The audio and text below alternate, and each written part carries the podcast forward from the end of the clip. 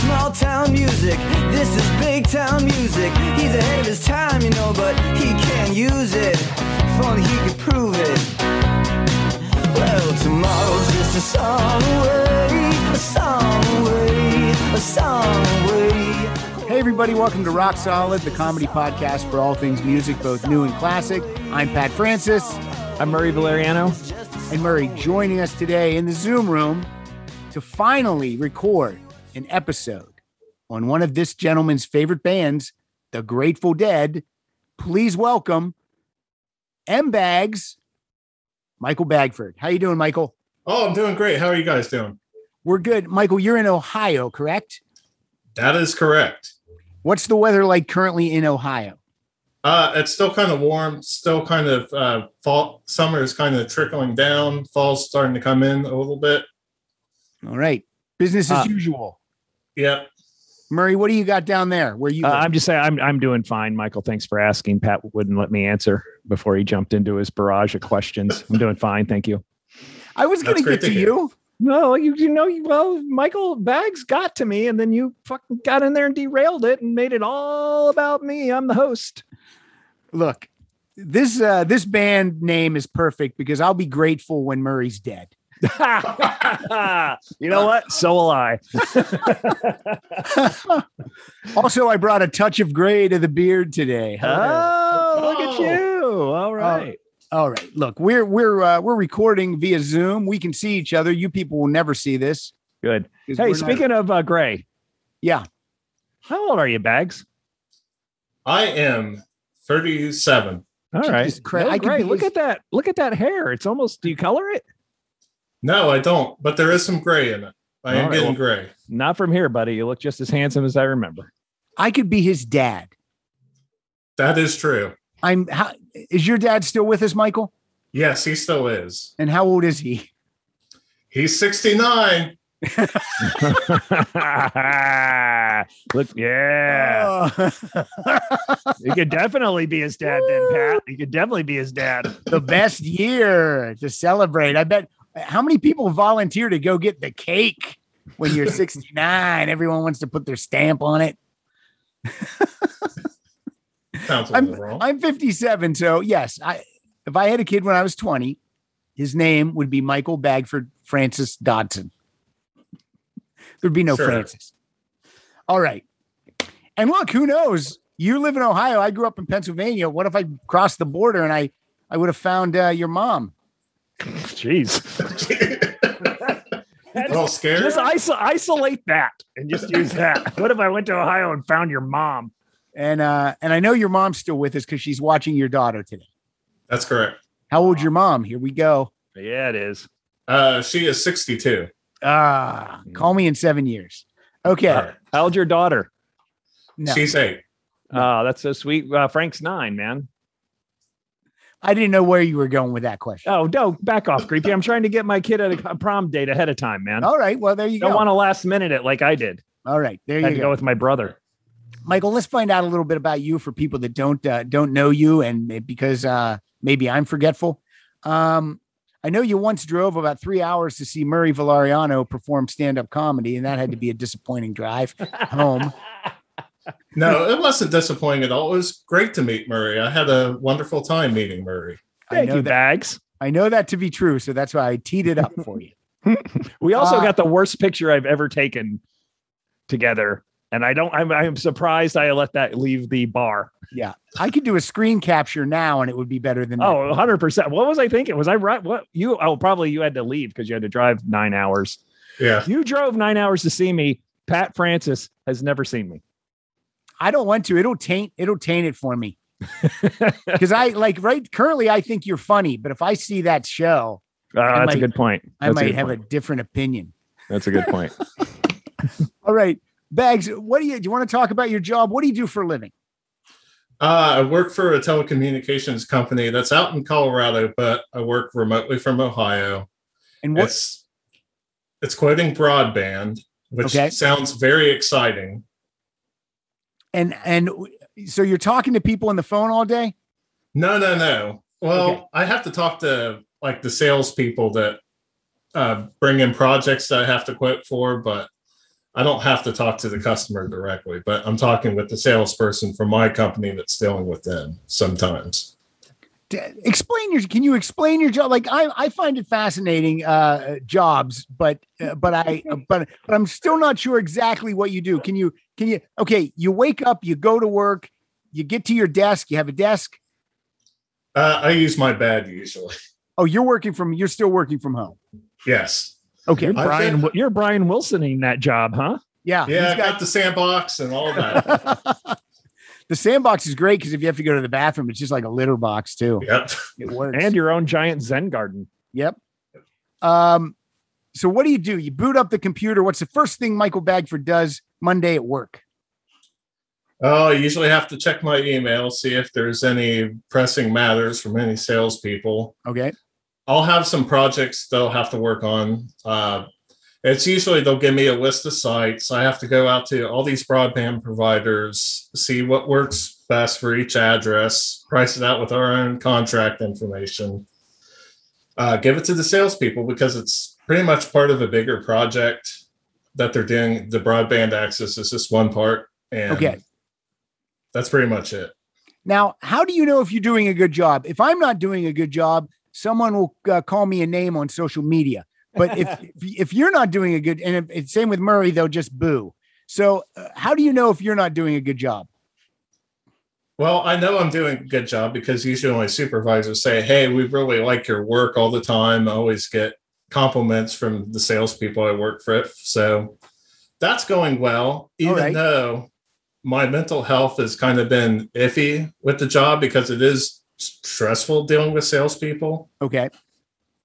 But otherwise, I'm doing good. So, how do you manage? Uh, now we're getting serious. How do you manage uh, a mental health? Uh, uh, I don't want to say crisis, but if you're if you're not feeling uh, uh, as as good as you might want to feel, that was a terrible sentence. What are you? Can you can you fake it a little harder, Pat?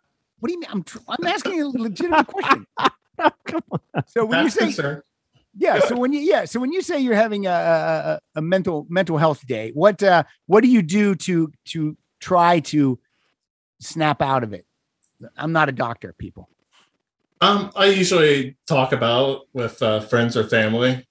Sometimes even on the social media. Sometimes I'll call my mom and just talk to her about what's going on, and usually kind of get a better perspective on, you know, that the job can be stressful. You got to kind of just uh, let it go because I do take work a little bit too personally sometimes. Gotcha. Okay.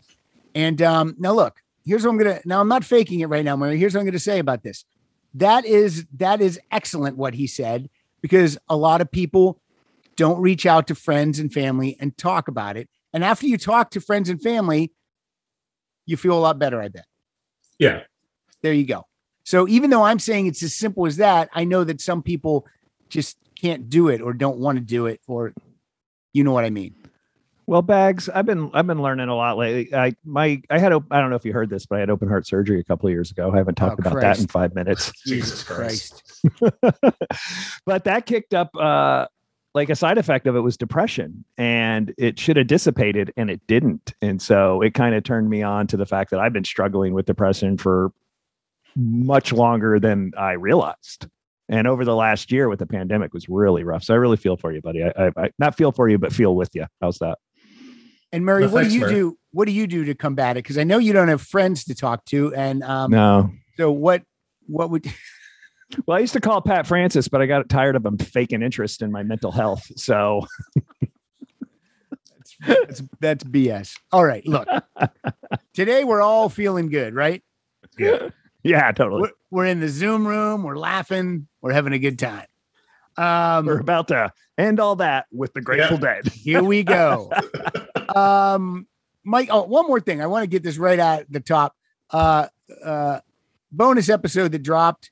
Uh, Michael did an intro, and uh, and uh, I pretended like uh, it sounded like Michael was drunk, and uh, and uh, apparently, I think when you heard that, uh, you didn't appreciate it. You can be honest. At first, I didn't appreciate it, but I kind of gave it time and actually listened to the whole episode. And then everyone was saying how funny my intro was. So I feel better about it now. Okay, good. I know you're just joking around, so I'm I don't absolutely take any joking. offense to it. I, and I own, and So I got to were- be So honest, basically, you're saying you're an angry drunk. Yes. he wasn't Okay. even drunk. But so I was doing my Barney Gumble impression then for the rest of the episode. Every time I would talk about Michael Bagford, I would oh. just go, "Hey, I'm Michael Bagford." Oh. Bags, Uh, I am now in your corner, buddy. I am and, now uh, in your corner on this one. As you know, Murray, I probably did it, you know, uh, ten too many times. But 10? anyway, 10? I did a lot of times. I think we're lowballing it with 10. I know you. Hey, I'm Murray. My heart sucks. Okay, so let's move into the topic. Grateful Dead, Michael Bagford. Is is the Grateful Dead in your top five bands? I would say it's very close to the top five. Okay. I'd say it's like six or seven in my top 10. All right, that's good. Like sometimes when we do these episodes, I'll be like, "So is ABC in your top five bands?" And the person will be like, "No," and I'm like, "Why? why, why are we doing this? Why did you pick this topic?" All right, top seven, top six. That's perfect. When did you first? Just because you're young to be into the Grateful Dead. Yes. So when did? How did you discover them? Um, I discovered them. My dad used to kind of play Grateful Dead music a little bit when I was younger. I first kind of got more notice into the Grateful Dead like in about the mid 90s because they had a classic albums on uh, Anthem of the Sun and American Beauty. Oh, so okay. I kind of got interested in that and started getting a couple of cassettes, kind of got into their studio stuff, and then kind of ventured out to their live stuff. And just kind of over the years, kind of got more into them, started listening to like all the other live recordings out there. And so at this point, I would say, yep, there are about six or seven in my top 10 bands. How many live recordings by the Grateful Dead do you think you personally have in your collection? Oh, I don't know how many disc. Um, probably about releases. I would say, oh, at least about thirty, Wow, maybe more than that. that's crazy. And can you differentiate between like can you actually look on the shelf and go, "Oh yeah, I really like this one," or "This one's not good," or does it all kind of run together after a while? Uh, there's some that I like more than others, but sometimes it kind of runs together. It just kind of depends on what mood I am in. Yeah. What concert I might want to listen to, what era I might want to listen to. So it just kind of depends on my mood. And I know the Grateful Dead is not together the way we knew it in the heyday. What are they called now? What are they called? They are called Dead and Company, and Dead they and have Company. John Mayer as the Jerry Garcia in that group right now. And Just I'm winning more fans over to the Grateful Dead right now. Just winning them all Oh, over. that John Mayer's a great guitarist. We agree on that. He is. He. I just heard a track of his the other day, and I'm like, man, that guitar player. That sounds like Mark Knopfler on guitar. Who is? And I Googled, Shazammed it. It was like John Mayer. I was like, God damn it, the guy's a great guitar player. Can't write his fucking song to save his life. Yeah. He wrote a song called Daughters. I have daughters and I hate that song. Um, have you ever seen The Dead and Company? no, I was going to in 2020, and that got canceled. Why? And uh, something called COVID, All right. COVID 19. COVID. All right. Let's move on. We're, here's what we're doing. We're just doing, we're not doing live stuff, although Michael might surprise us with a live track here or there. Uh, we're going to go through the 13 Grateful Dead studio albums. Is it The Grateful Dead or is it just Grateful Dead? I think it's just Grateful Dead. Just Grateful. Don't say The, Murray. Can I say something real quick? Uh, could you save it till the end? I think it's it's apropos now. Okay. But everyone listening, that's Murray. Um, I like the Grateful Dead also. Cool. And I'm I've just been introduced to the Grateful Dead, uh, getting ready for this episode, which we've been uh, uh, teeing up for about uh, four years. So It's, it's the truth. That's I don't think that's an exaggeration, kind right? of feels like a long time. It, it- I'm, Yeah, yeah. I'm telling you, um, uh, this has been weighing on my shoulders for a long time because I'm like, we got to record an episode. So, because I and I feel that way. I have a bunch of episodes that I have to record with people, and it's just like, oh, Meanwhile, anyway. Suzi Quatro's been on 27 times in the last year. look, man, G I L F. Oh Lord. All right. Here we go. 1967, self-titled Grateful Dead album. Michael Bagford. What do you got for us? Uh, the song I have from the Grateful Dead. Uh, this was released on March 17th, 1967, uh, produced by David Hassinger. David Hey, got to- Hasselhoff? Hasselhoff? No, uh, David Hassinger. He Oh, worked okay. on the Rolling Stones Aftermath album. Ooh, excellent. Mm. And this got to a high 73 in the charts. The song or the album? Uh, the album did. Okay, And this song is Cream Puff War. Let's check it out. Cream Puff War.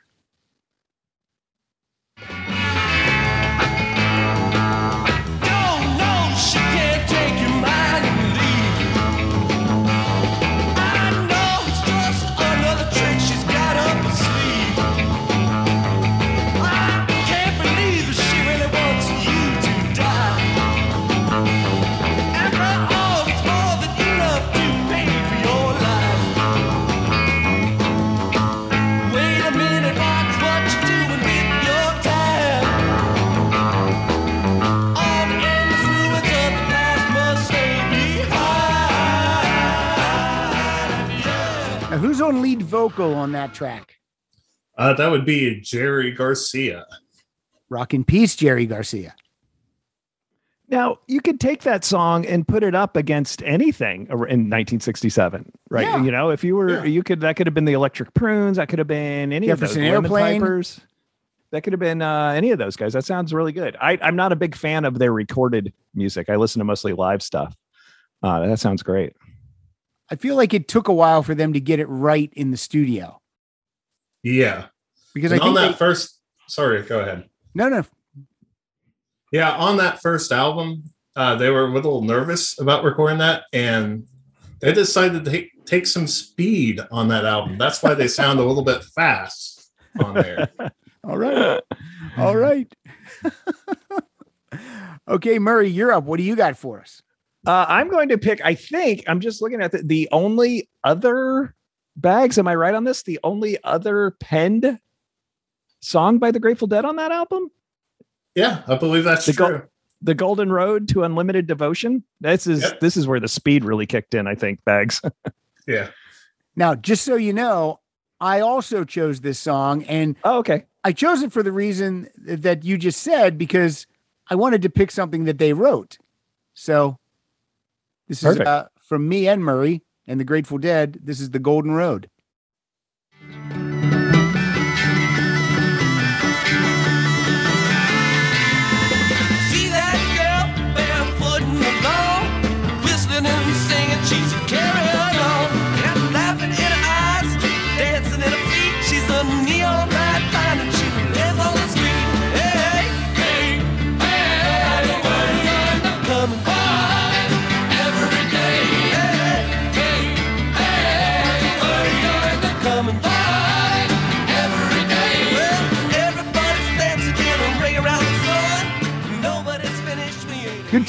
I- Those I have to. I have great. to. I have to go on, rec- uh, on record, and so everybody can hear me apologize to my wife because just as I stopped listening to the Grateful Dead incessantly last year, this is going to make me start all over again. So I go in these pockets where I just throw on YouTube up in our living room, and I just listen to concerts, and I ruin every artist for her because I just listen them into the ground. Well, I was doing that uh, last week or two weeks ago with White Lion. So you know I'm in the doghouse. Dude, You might be in the doghouse with me. I did. right. I did fly to New Orleans with the bass player from White Lion. Uh, One time. James Lomenzo. Yes, Jim. That's what I call him. Oh, really? You called him Jim? Yeah. Got him in my phone, buddy. I'm going to ask you this. You have to answer honestly. Good looking or bad looking? Uh, Jim, uh, I would say for a bass player his age, good looking. Yeah, he's good looking. I mean, that's what I hear. All right. Uh, All right. Back to, How about bags? Good looking or bad looking? he doesn't I don't know what he looks like. doesn't know what he looks like. No, is Michael Bagford. Do we think he's good looking or bad looking? Well, before you came on the Zoom, Michael Bagford said that you are the best looking of the three of us. And that's no lie that he said that. Oh, that's so sweet, Bags. I feel bad because I was going to say you're ugly. Okay. so I'm the bass player from Goo Goo Dolls in this uh, Zoom meeting. or or this guy from the Grateful Dead. What's his name? The Pigpen. oh God. What a goddamn Yeah, Ron mess that guy McKernan. is. Uh, what a mess he is. He's Was. literally. I watched some of that docu series. He looks filthy. Yeah, His name's like Pigpen. That's not a nickname you want. I want to be Mr. Clean. I don't want to be Pigpen. Rock and dirty piece, Pigpen. Is Pigpen dead? He was the first one to go, wasn't he, Bags? Yes, he was. He died in 1973. Did his own filth kill him? Alcohol killed him. Okay. Well, now you made me feel bad. The guy had a problem with bathing and drinking. Well, the the the spoiler alert, I guess, the Grateful Dead's keyboard player position kind of became the Spinal Tap drummer position. Would you back me up on that, Bags? I would definitely back you up on that. I bet Bruce Hornsby is very wary of life. he was a keyboard player. So who was in Yeah, there? he's he's not taking any chances. He's who he's wearing a seatbelt. Who was in there on keyboards? We had Tony Kaye, Rick Wakeman, and Geoff Downes. Is that who we had on keyboards? Yep. Uh, uh, on keyboards, uh, starting out was Ron McKernan. Pigpen, Yep. And then it was Keith Godchaux. And the then worst era was, of the Grateful Dead, by the way. uh, Brent, Brent Mydland was the next keyboard favorite. player. My favorite. And then uh, Vince Welnick from the Tubes with Bruce Hornsby. And then Bruce Hornsby left, and it was just Vince. And then that was about it. Oh, there was Tom Constanten that was also on keyboards for like the late 60s. All right. Oh, I don't. I'm not familiar with Tom Constanten. Look at this. Did you have that written down? Is it, or did you know that in your head? In my head. Wow. Love it. Not- that's why that's why I love him. That's why I love him. All right. We're moving on to Anthem of the Sun. Tell us about it, Michael. Uh, for their second album, this Anthem of the Sun, they decided to self produce basically because they got David Hassinger to start off, but they the Grateful Dead scared them away, actually. They started talking about wanting to mix thick air with thin air and just doing a bunch of drugs. And David Hassinger decided he had enough and walked out, and they decided to produce it on their own.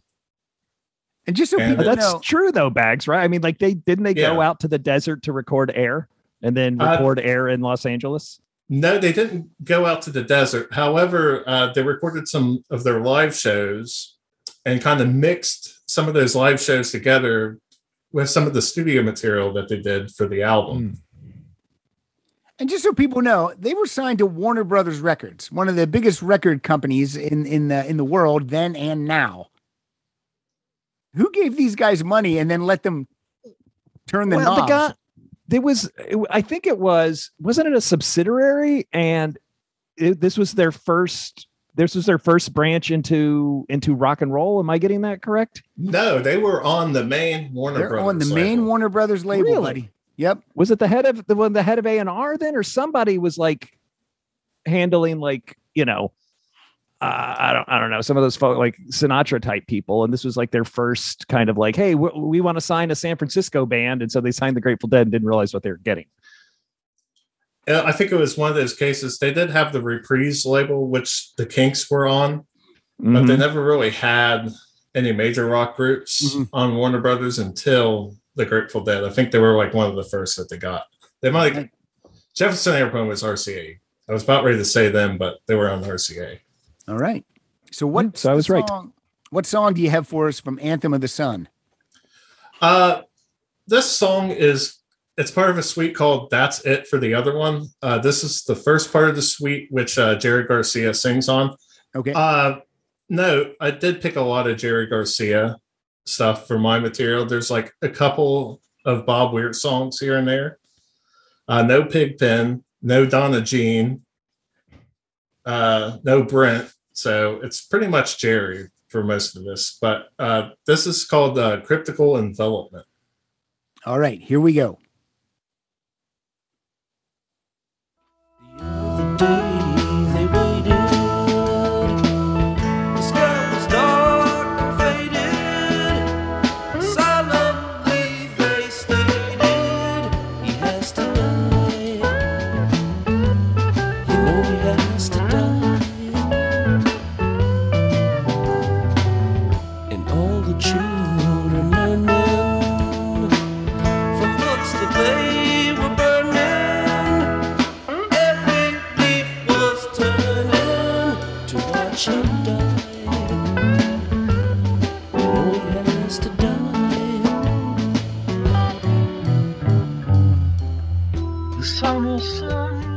Nice.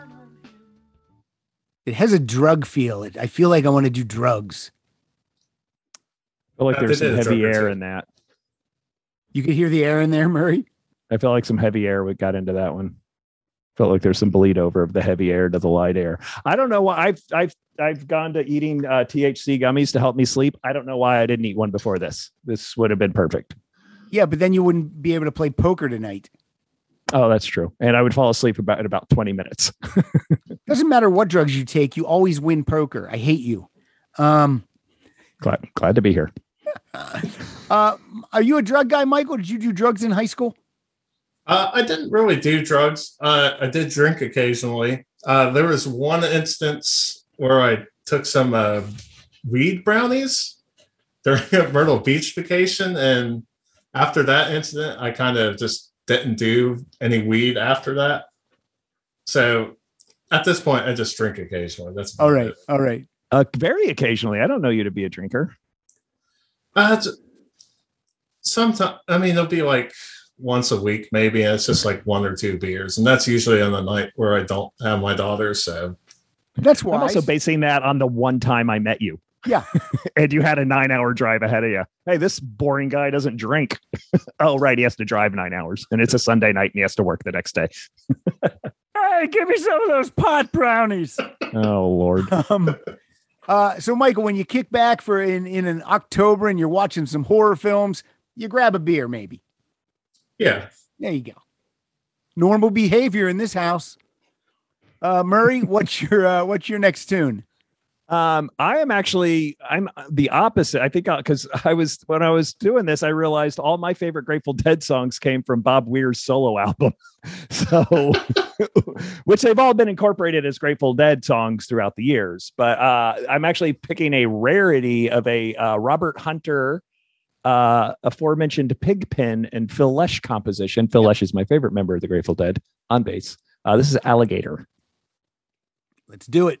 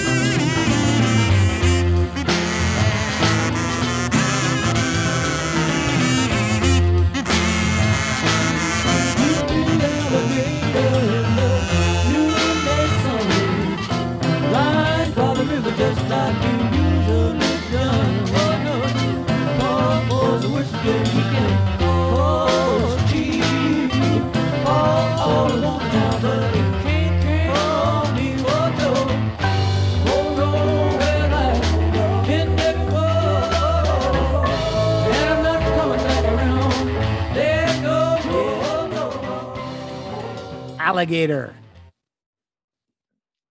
listening to that great, great um, tone deaf backing vocals of Phil Lesh.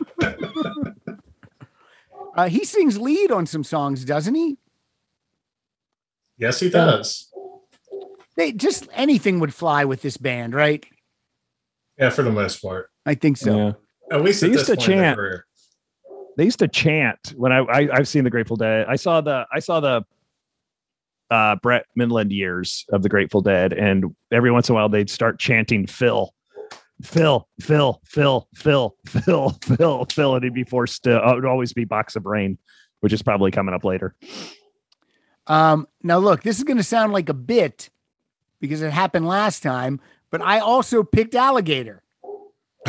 and again, I didn't look at your lists. I just went through the albums and I made my list. So I know, I know the first two, and it's the same as Murray, but it's not a bit, and it's not going to happen. Um, uh, well, it might happen again, but it's not going to happen next. So we're back Here's to a- bags. All right, here's a question for Bags though, because my that the song Alligator was co-written by Robert Hunter. Is this where we see a big upswing in Robert Hunter uh, contributions to the Dead? Uh, yes, uh, Robert Hunter started uh, contributing more lyrics at this point. So Yeah, that first album kind of had a lot of covers on it. Uh, this Anthem of the Sun, it was all originals at this point. Mhm. And I don't think that there's might be a cover here or two in some later studio albums, but from this point on, it's mostly originals. Now, this next album coming up, I don't even know how to pronounce it. Do you know how to say it? It's like Oxomoxoa or something like that. I don't know how to pronounce it either. It sounds like I something said, I would I always use said to- oxomoxo. It sounds like something you would use to clean the toilet, Yes, it does. right? Yeah. Uh, Okay, so we'll say it's a oxomoxo, oxomoxo. Okay, what do you got for us? Uh, this is the lead off track from that album. Uh, the last album got to 87 in the charts. This one did not chart. Oh, Uh, this is uh, Saint Stephen, uh, sung by Jerry Garcia and written by Garcia and Robert Hunter. all right, here we go. Saint And Phil Lesh. Saint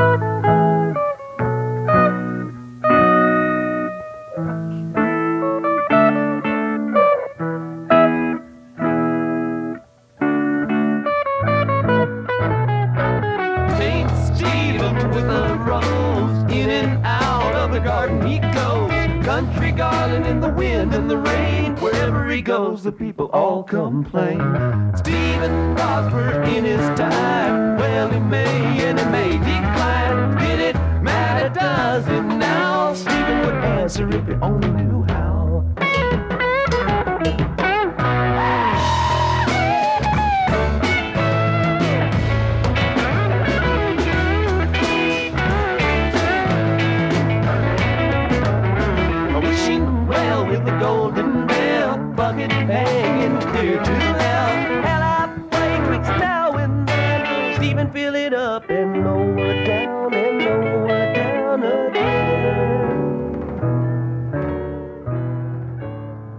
What do you think of that song, Murray? I love it. I picked that one. Uh, I apologize. I was doing a, I was doing a, a self record just in case you had any problems, and it just shut down. So, um, anyway, Okay, so Uh. If we have a problem, we'll just do it again. Uh, Sounds good. In, in four years. uh, yeah, I love it. I picked that song. Uh, that's that's the only song off that album not written by Robert Hunter. Just Robert Hunter and uh, Jerry Garcia. Phil Lesh had a co-writing credit on that, and that's the song they also famously played when they played uh, Playboy's After Dark, and put acid in all the coffee. Amen. These guys like shenanigans.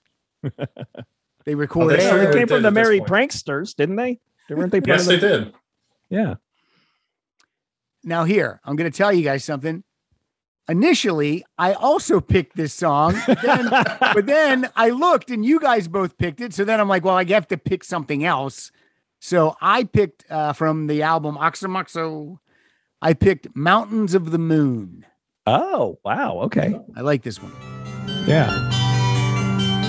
Cold mountain water, the jade merchant's daughter.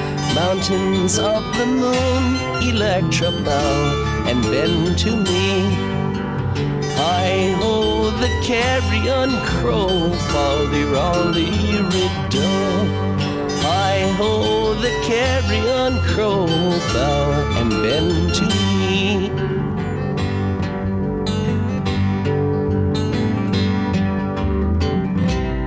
Hey, Tom Banjo. Hey, Aloro. Now, I will say, getting through these first three albums was a bit of a struggle for me. I don't know if uh, if I should say that, but uh, it was uh, it was difficult. It, they weren't uh, they weren't ten out of tens for me. Yeah, I definitely agree with that.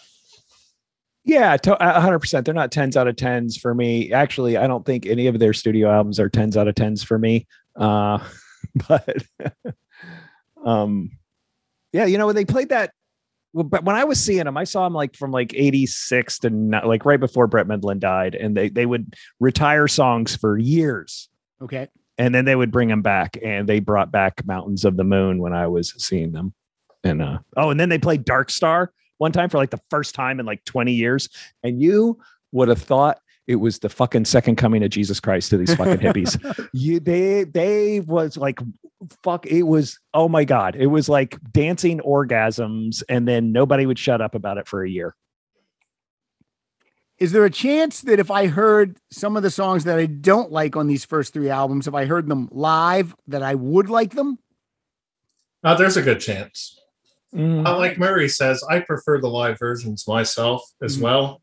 But the hard thing to do when you have all those live releases is to pare everything down. And people might just want to kind of start out with the studio material, just kind of get used to it. I will Yeah. say their studio material is better than Fish's studio material. Oh, I've never heard a negative comment about fish from bags. uh, those those albums can kind of be rough. Yeah. They're much better live than they are in the studio. Bags, who do you like better, Fish or Grateful Dead? Uh, Grateful Dead. Who do you like better, Grateful Dead or Dave Matthews Band? Oh, Uh, Dave Matthews Band, actually. Dave Matthews Band top five? Uh, yeah, I would say they're top five. They're the band I've seen the most in concert. I've seen them 11 times. Wow. All right. nice. I saw there's a. I was down at the Grammy Museum the other night, and there's a, a Dave Matthews. Um, I don't know exhibit or something. I was going to take a picture and send it to you, but I, I didn't want you to have my number. Okay. I I have have your your number, number. now because I group I texted know. you. Everybody right. in the Rock Solid universe has my number. I'm getting calls from Australia. I don't know these people. They're like, "Good Yeah. show, mate." On the episode where you talked about the dead. Yeah. That's uh that's gonna lose us a lot of Australian listeners, that accent you just tried. I know. It wasn't like. Pat Francis calling in the Australian accent to Murray. All right, moving on to Working Man's Dead. I feel like this is like the first one that seems classic to me. Yes. Uh, this one kind of seems more classic to me as well. Uh, the band at this point kind of wanted to do more simpler songs, actually, and actually make a hit record. Uh, they were getting, you know, they were kind of fuck ups for the first three albums. Like management telling them, you guys kind of need to get a hit single a bit and kind of quit being jackasses a bit. And they started getting more into their folk and country roots a bit. So they kind of started to get more simple songs at this point, but I think better songs because of it as well. They're not, and the albums got better at this point in Yeah. their career. I agree. It's uh it's funny though that like the albums are usually like the artwork's usually colorful and this album is is not. Th- This Yeah. one doesn't uh I like the album cover, but it just it's not on par with uh some of the stuff we saw earlier and what we're gonna see coming up. But it's kind of looking towards like an eat like Desperado with that yeah, Eagles like album, an Eagles you thing. Yeah, for sure. Yeah, yeah, for sure. I agree with that. Maybe that's what they were going for. So what do you got for us, Maybe. Bags? Uh, this is uh, a song by uh, Jerry Garcia and Robert Hunter. I don't know if there's another co-writer on that because uh, even though I did like chart information and like who the album was produced by, I did not write down who wrote the songs. But this is sung by Jerry and it's called uh, Dire Wolf. I'll look up who wrote Oh. it while it plays. It's uh Jerry Garcia, Robert Hunter. Thank you, Murray. Mhm. You're better than Kyle.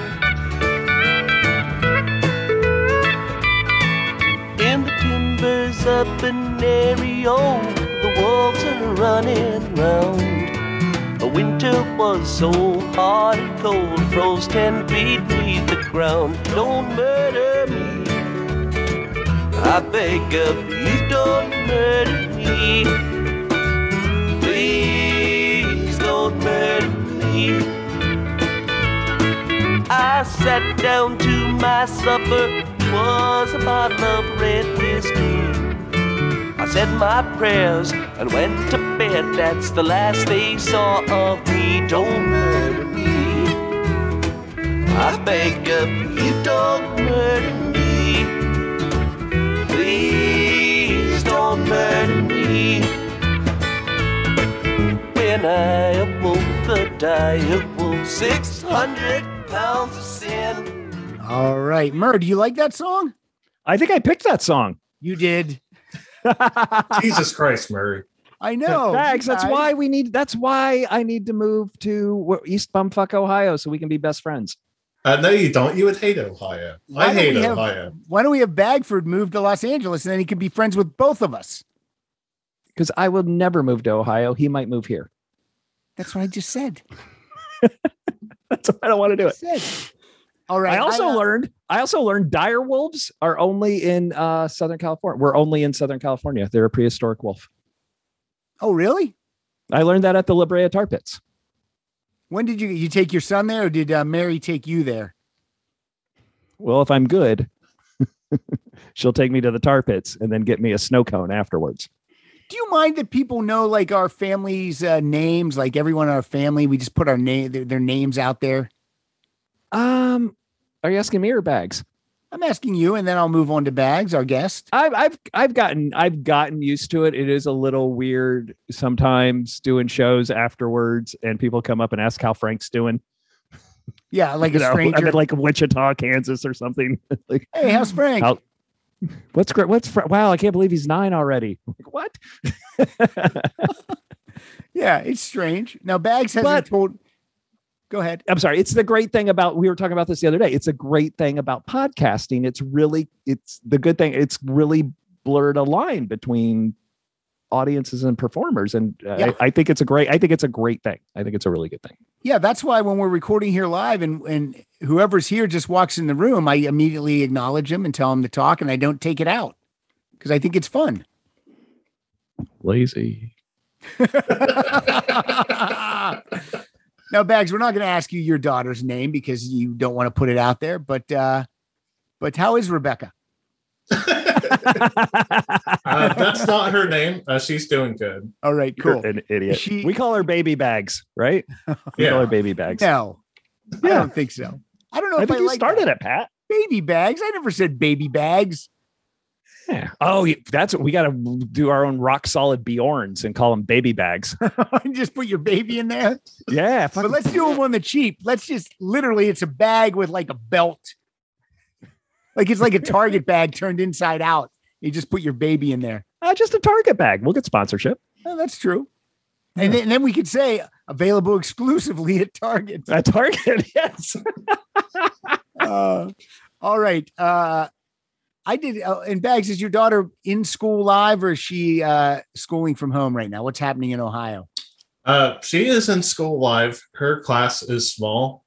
Okay. Uh, she's kind of in this trumpet school thing because she is on the autism spectrum. Okay. So, uh, but yeah, her classes are smaller, so it's it'd be kind of hard for her to do um, remote work Mhm. for her school. So she's live for now.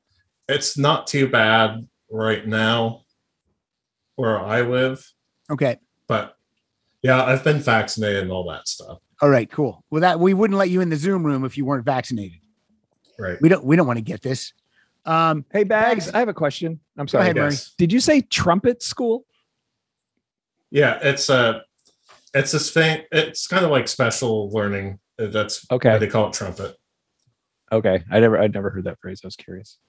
Now, by, Michael, if we met your daughter, uh, would we would we initially know that she's on the spectrum? How does it present itself? Uh, she does talk a lot, so it's, but it's you could kind of tell a little bit. But Mhm. She used to be much quieter when she was younger, but she her speech skills are a lot better now. I think All they're right. better than mine sometimes. well, look, uh, we all talk a lot, and uh, so who? Maybe, look, when I was a kid, they would just say, they would just say I was hyper. You know what I mean? That's what. That's all it was. That kid's hyperactive. But now we, uh, but now we know more. Yeah, And and, we good. refer to you we refer to you as different words now. that kid's an asshole. All right, I copped out with this one because this was a song that I've I've known forever. So I just went with Casey Jones. It's great. It's It is great. great. It is great.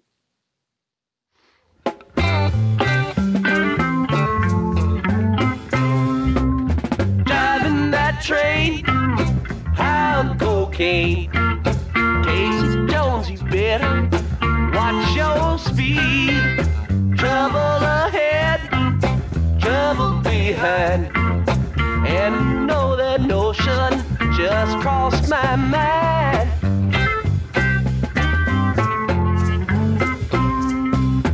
This old engine makes it on time.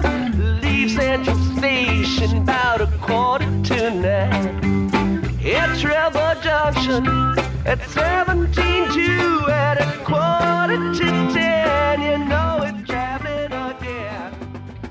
It's funny. There's there's songs that are like kind of more in the mainstream, like this one. They they definitely sound more accessible than the other songs on the album, for Oh, yeah. sure, without a Mhm. doubt. Yeah, and I forgot to tell you, yeah, this uh, Working Man's Dead, it did go to number 27 and it went that. platinum. It went platinum. And then But they, they that had a surface to snort cocaine off of. That song was so even in then you know what what year did this come out? 70 1970. 70 70 so by the time i was a young youth and you know i i like nine it was so in the lexicon i knew the phrase driving that train high on cocaine but Yeah. even my biggest bornist again christianist bubble i couldn't tell you where it was from but i knew it you know what i mean so that was that whole casey jones was definitely in the lexicon after that i don't know if Yeah. i'm using lexicon right Yeah. I don't know if you're using any words right. Except asshole. oxo moxo Oxo Moxo. Well, thankfully, we're going to move on to another album that I can pronounce. We're, we're moving on to American Beauty. Murray's Yes. now, where did you movie. say where did you say working man's dead charted 27. Charted, yeah, 27. okay and does This one- American Beauty continue to rise on the charts? Uh, it went to number 30 in the US, number 34 in Australia. Not And this one went double platinum. Oh, you mean Australia, do you, mate? I knew it. I knew it was coming. and double platinum. Yep. That's pretty Just amazing. like Kiss. Just like Kiss. BP added more than $70 billion to the U.S. economy in 2022 by making investments from coast to coast. Investments like building charging hubs for fleets of electric buses in California and starting up new infrastructure in the Gulf of Mexico. It's and, not or. See what doing both means for energy nationwide at bp.com slash investing in America. All right. What's your first tune, Bags? Uh, this is uh, Candyman, sung by Jerry Oh, nice. All right. Come on, pretty women, with your hair a hanging down. Open up your window, cause the town. I have to pause it for a second. He's not going to say the word Candyman five times during this song, is he? Because I I don't don't want think any trouble here at my house. You're such an idiot. Yeah, I don't want any. Uh, look, I don't want anything happening. Let me get back to the song. Here we go. Come on, boys, and gamble. Roll those laughing bones. Seven come eleven, boys. I'll take money.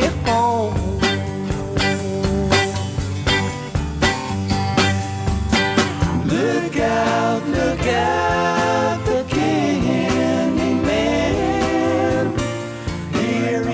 Letting him say it once. That is it. Now, this is interesting.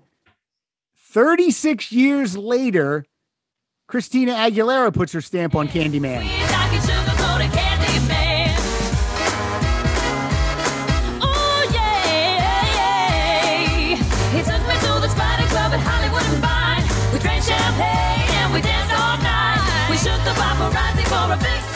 Now, she makes it her own. She really changes it up with her she Candyman. does. That's if you're gonna do a cover. Yeah. Make it your make own. it. Yeah, take a take a song, cover it, and then make it sound like a completely different song that was already recorded. Absolutely. Absolutely. That And totally sounds did. like Boogie Woogie Bugle Boy, doesn't it? Yep, and that's why we that's why we love Christina Aguilera. All right. Who's drinking now? Hey, that's why we like Aguilera. Uh, Murray, American Beauty. What do you got? Surprisingly, and I again, I picked these songs, I don't know, four months ago. So I'm remembering as we go along. I had I had to have Pat email my list back. And Yeah. I'm surprised I did not pick Box of Rain with Phil Lesh, the aforementioned guy who can't sing, who's my favorite member. Uh and I'm surprised I didn't pick Ripple because I love that song. Mhm. And I'm surprised I didn't pick Sugar Magnolia, but I did pick Friend of the Devil. And I love this song. I love many, many covers of this song. I love it does a great version of the song. Uh, Jane's Addiction on the Grateful Dead tribute album does it. No, that was Ripple. Never mind. Friend of the Count- Devil. Let's hear it. Counting Crows does a great version of this song. it. Oh boy, I'm the only one who likes him. I like them, but not that. Friend of the Devil. They're devil. okay.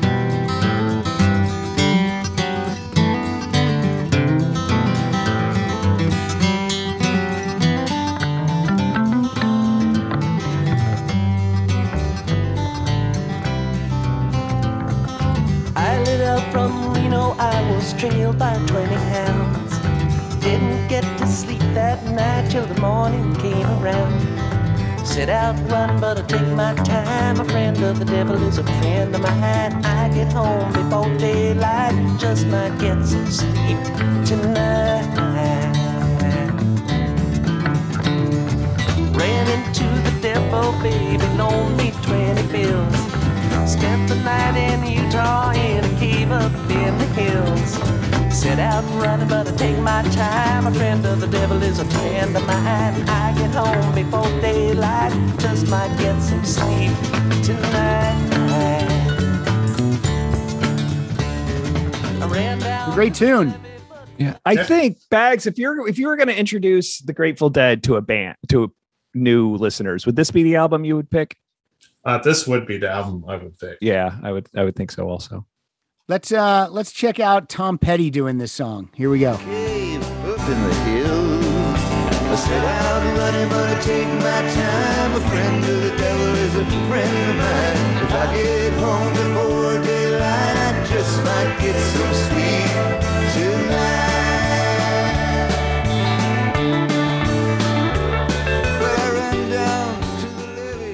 What do you think, Murray? let me tell you what I like and I don't like about that. Oh boy. Okay. Whenever Tom Petty does a cover, it's it's the same thing. It's it's the same thing, but Tom Petty singing. He never like takes it on and makes it like Christina Aguilera did with Candyman. But you know what I mean? It's all it's Um, I always Tom, and I love Tom Petty, and I don't want to speak ill of the dead. Um, I love Tom Petty, but it's always it's always just it's always the same thing. Uh, so you want to be a rock and roll star? Might as well have been the Birds which is Tom Petty singing. on- Like you know what I mean? Now, when you say you don't want to speak ill of the dead, do you mean the Grateful Dead? Not not on this one. No, no, sir. I am here to promote and uh, give Bobby Weir uh, final his final years on this earth the best they could be. Let's cleanse the palate real quick.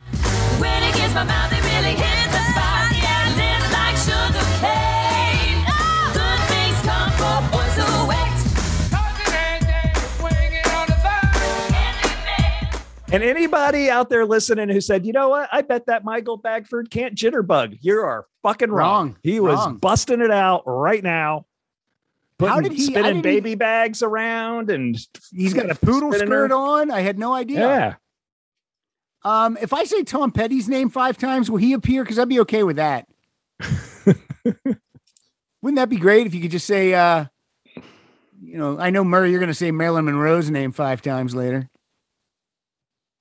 You have any references of t- today? Today, I today I don't, okay. but may- right. today I don't because we're listening to old timey music. Hey, if I'm if we, if we gotta listen, if I'm gonna wait, I'm not gonna waste on. I'm going Laura Ingalls Wilder. Come on, You're gonna well, she's still with us. is she? Well, no, not you- the original Laura Ingalls Wilder, the girl who wrote the book. She's probably long dead. You're wait, you want the author of the books to come to you? Yeah. If we're going old, why not go old school? What does We'll she go look Esther like? from the from the Bible. What does she look like? Probably the probably not good. You know what? You brought up the Bible, so I'm going to say this. I'm going to Okay. say Eve's name five times because, first of all, we know she does it. And second of all, she's naked. Stupidest fucking thing you ever said. It's true. It's all true. I don't care what you say. All right. All right. I think I think saying the name five times only applies to uh non-fictional characters. So Well, then Eve. oh, you don't believe in the Bible, Murray? I love the fact you just said she's naked and she fucks. well, that's look. If we've learned anything from the Bible, that's what we learned. That's true. Now, before she appears, I have a nice. I got a nice apple on the table. We're all set. And got my- a snake, if you know what I mean. Of course, I know what you mean. Why is Bags? I'm so sorry, buddy. I'm so Why are you apologizing to him? He does. This is what he tunes in for. The shenanigans. He doesn't like this music. I know he's a good Christian. Uh, yeah, uh, well, Michael Bagford, what religion were you raised as? uh, kind of Christian, but I'm more agnostic at this point. All right. You don't. When was the last time you set foot in a church? Uh, probably about like five years ago, maybe. And what about your daughter? Are we raising her with any uh, religious beliefs?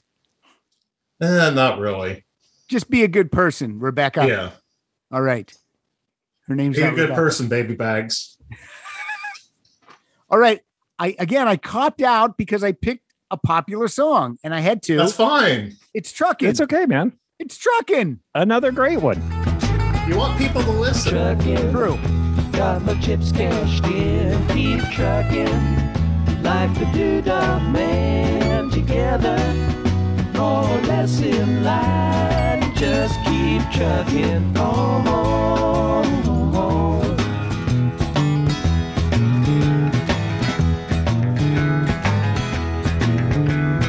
Arrows of neon and flashing marquees out on Main Street. Chicago, New York, Detroit, and it's all on the same street. A typical city involved in a typical daydream. Hang it up and see what tomorrow brings. Dallas, Now that little vocal part was that Bob Weir singing that? The background or the main? The main there because that was Uh, Bob Weir. Okay. Okay. Good. Good. And then of course, uh, the wonderful band uh, yacht rock band Bread. They did a they did a cover of this. You guys ever heard this by Bread? David Gates and. Bread. Uh, that's I'm gonna go say no. Yeah. Here we go. This is a trucking by Bread. That's where you can find me. Tr- trucking down the highway. and song. Sitting in the cab of a 10 ton machine.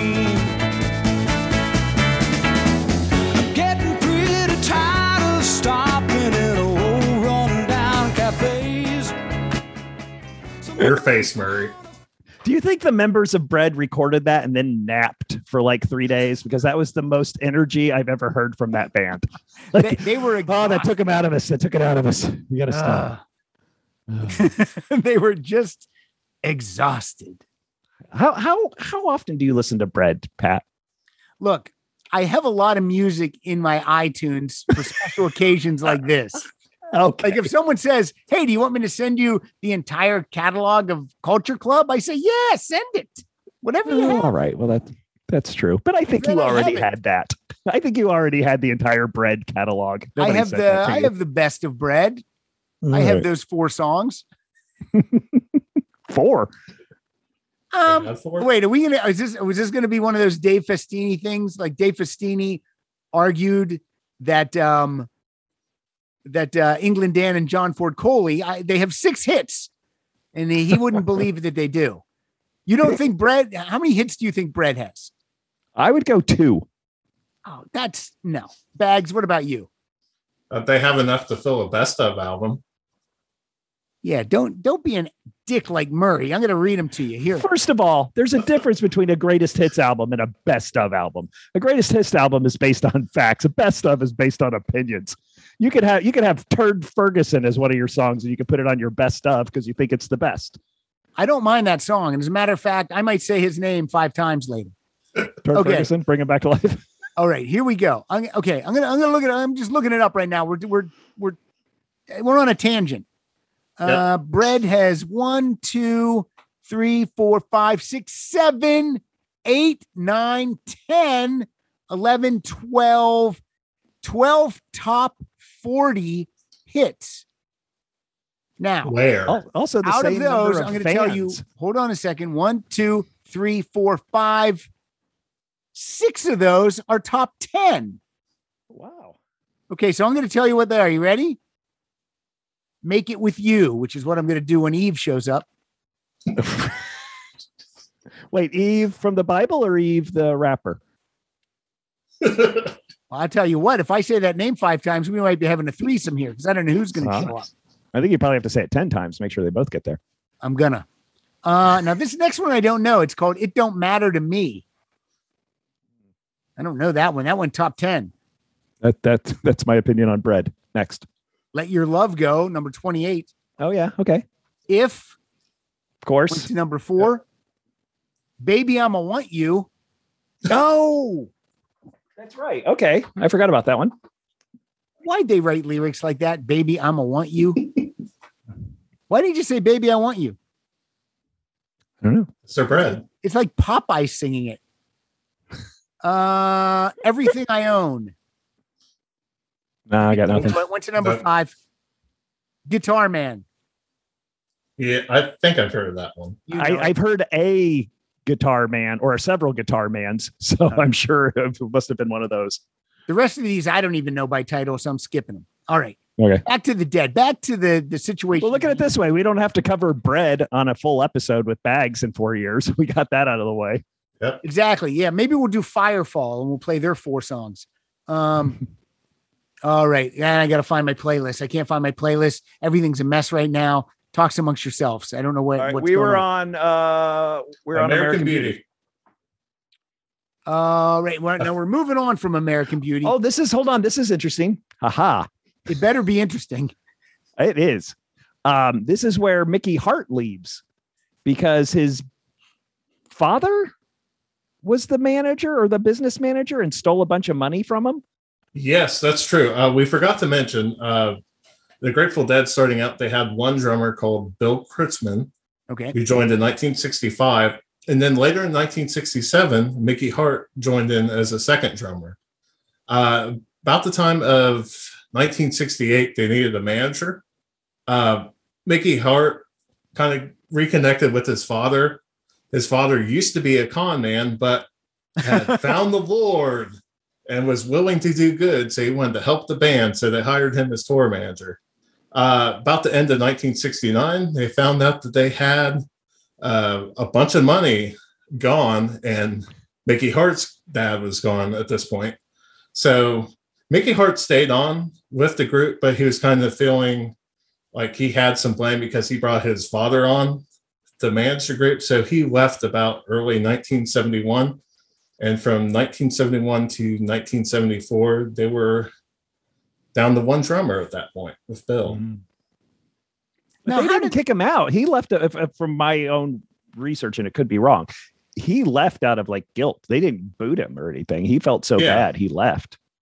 Yeah, I mean, they didn't say like, "Oh, your dad fucked us out of money" or anything like that. I think he just felt guilty that he brought his dad along on that. Yeah. So he decided to just leave out the guilt and just kind of worked on himself for the next couple of years. How does the Grateful Dead know that money is missing? Does someone go check the coffee can? I don't know. Guess That's where all the weed is. You don't check the coffee can. That's where they keep the weed. Whenever I see a band with two drummers, I always think that both drummers are bad because they need two. Is that ever necessary? I understand a drummer and then a percussionist, but I don't understand two full drum kits on the stage. I just don't get it. I kind of got it with Genesis, like when Phil went up front to sing, and then he would That come back sense. and do some of the instrumental sections. But yeah, a lot of situations, I don't find the two drummer thing works. And I actually like the Grateful Dead better when they had one drummer. There you go. I heard like their definition or the drummer's definition of it is Mickey Hart is more of a uh a, a- like a straight on theorist syncopated drummer, whereas Kreutzmann is more of a feel guy. So I believe Hart's like laying down the heavy rhythm, and Kreutzmann is is off, you know, with fills and stuff. Actually, it's the other way around. Kreutzmann was kind of laying down the groundwork, and Mickey Hart was di- kind of doing the more percussion uh, fills type thing. I think we've had enough uh, from you. Are you uh, guys going to argue? Okay. Are you guys All going right. to keep arguing? I think whole I think we're done. We'll Pat and I can handle the next uh, 15 years of the Grateful Dead. no. Okay, Um, let's get my ever- sequel on. Did Hart Wait, ever are you sure? I know. are you sure? Bags, I, sure. I, all right. Well, we'll talk off air. All right. Who is who knows more about the band? I think Bags does. Well, I th- I don't think I'm no. I think I'm no slouch. I think we got. I think I'm number two out of this three. Yeah. I think I know my Yeah, fair share. I number think I know enough to co-host a episode. It's not like I just hop on an episode and do bands that I don't know about. Steely Dan, Me, You, and Hob the Troll. Um, Well, let me let, let's let's check it out. Siegel, what do you think of Murray's knowledge on the Grateful Dead?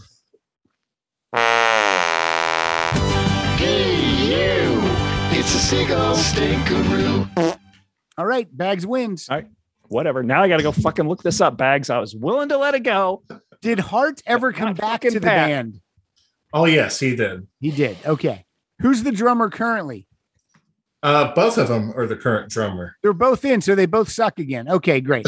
Um, now, Bags, you're mixing it up again uh, a little bit with your next pick. You got a live song for us.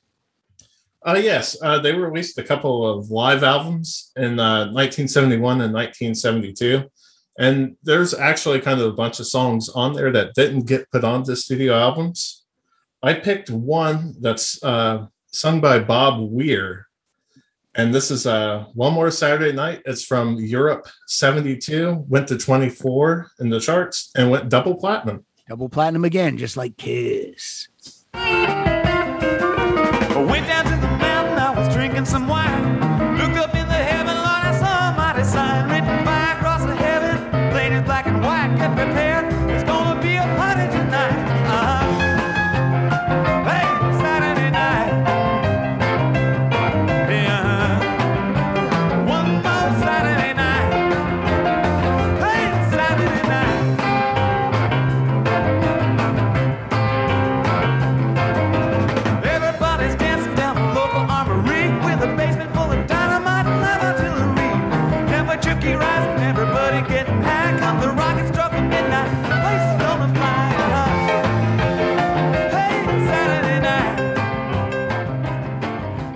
Sounding good.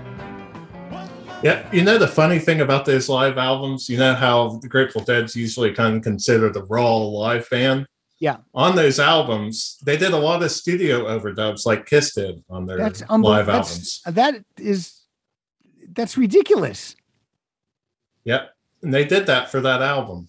Wow. They did it for the previous album too, which was uh, called "Skull and the Roses," also known as Grateful Dead. Well, get ready for Murray to refute everything you just said. Wrong. So, what did you find Oh, this- out, Murray, about the oh, I did. I, you know what? It's not worth it. I don't think. Um, what do you mean? What's not right. worth it? Well, looking up who, who's the more uh, uh, syncopated drummer versus the more uh, experimental. And the reason it's not worth it is because you don't want to be proven wrong. No, because I I, it's, I I can't find it, Okay. and I don't want to take I don't want to take up the time because Well- I love that song, and I'm and I'm here to hang out with Bags because I Well, don't get to hang only, him only a enough. true a true fan would know it, and that's Michael Bagford. So, I, gonna- I don't. Murray's a big fan too. I don't want to say Murray's wrong in that. It's just my opinion on the drummer thing. why do you keep texting me that Murray doesn't know what he's doing? That's me texting you actually. Oh, I don't know what I'm okay, that makes sense. All right, we're moving on to the next studio album, 1973. Album's called "Wake of the Flood." What do you got for us, Bags? Uh, by this time, they had Hold left on, wait, work- wait, wait, wait, wait. Hold on. Oh, why would why did you play that? Because while you were looking up stuff, Bags played a live song, and now we're back into the studio albums. Okay. All Yeah, right? just kind of a diversion. Oh, okay. Thanks. That's again. That goes back to my. That's off a weird solo Ace, and it's one of my favorite that morphed into the Grateful Dead set throughout the years. Yeah, uh, Bob Weir did a solo album in 1972 called Ace, and pretty much all the Grateful Dead play on that. So it's pretty much a Grateful Dead studio album. And like a dumbass, I did not include this album for the show. That's okay. It's it's, Well, who doesn't know what they're talking about now, Bags? it's, it's so funny. Like I I know what the album cover of that album looks like. I believe I'm going to look it up to make sure that my I think I know exactly what that album cover looks like. Okay, while Pat Francis is doing that, Yeah. um, uh, the Grateful Dead had left Warner Brothers in uh, 1973. Uh, Pigpen had died around that time too, and they decided to start a uh, record label uh, called Grateful Dead Records. Uh, this was the uh, first album they did for that, uh, Wake of the Flood. Uh, this went to number 18. I don't know if it went gold or platinum. Uh, didn't say the, on the internet. Uh, this is uh, Eyes of the World, and it's sung by Jerry Garcia. All right, here we go.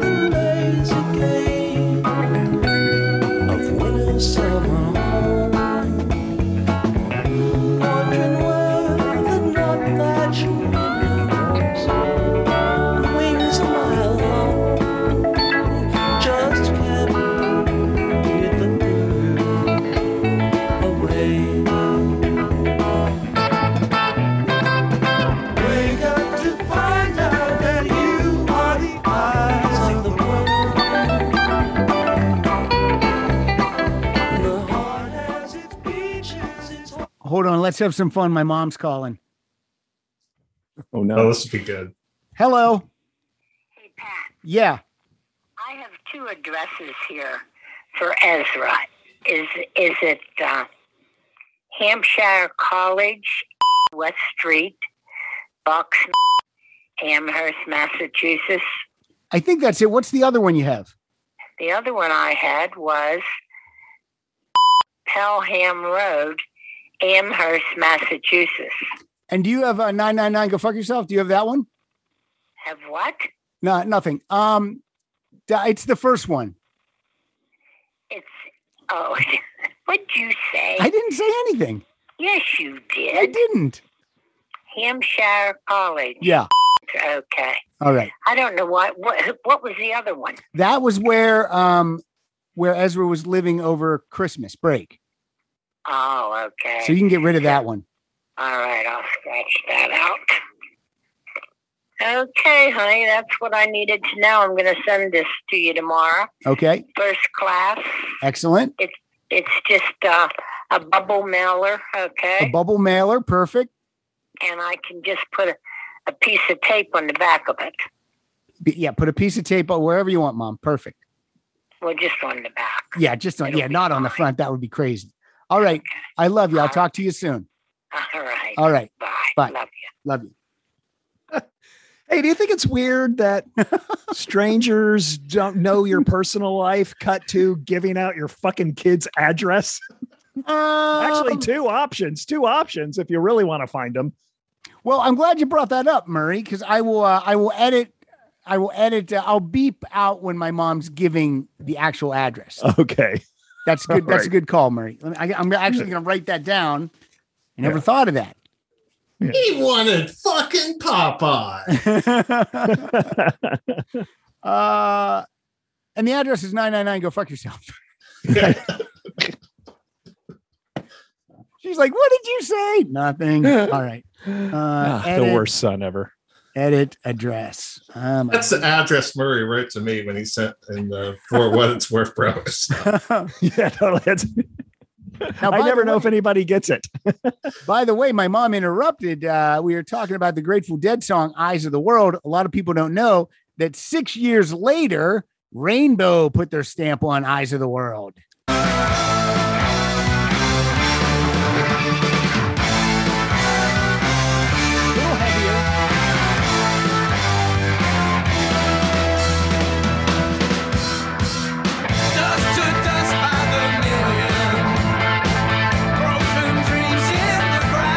Enough of that crap. All right, uh, let's move on to Murray. What do you have as your next Grateful Dead tune? Well, this is the first album with featuring uh, Keith and Donna, isn't it, Bags? Uh, yes, uh, Keith had joined in 1971 because uh, Ron McKernan, Pigpen, was starting to get ill health. So they needed a new keyboardist. Oh, and wait a minute. Pigpen had some ill health. Why was that? Because he never washed anything on his body. Uh, that could be. Uh, drinking a lot of alcohol can do a lot of damage to your body as well. Yep. Look at Murray. Ruined his heart. Yep. You know what ruined my heart? Caring too much. So what's Loving. your song, Murray, from Wake uh Wake of the Flood? Uh, I picked uh, Mississippi, Mississippi Half Step Uptown Toodeloo. Sounds like you picked Mississippi. Let me tell you something. Mississippi. You said Mississippi. I did.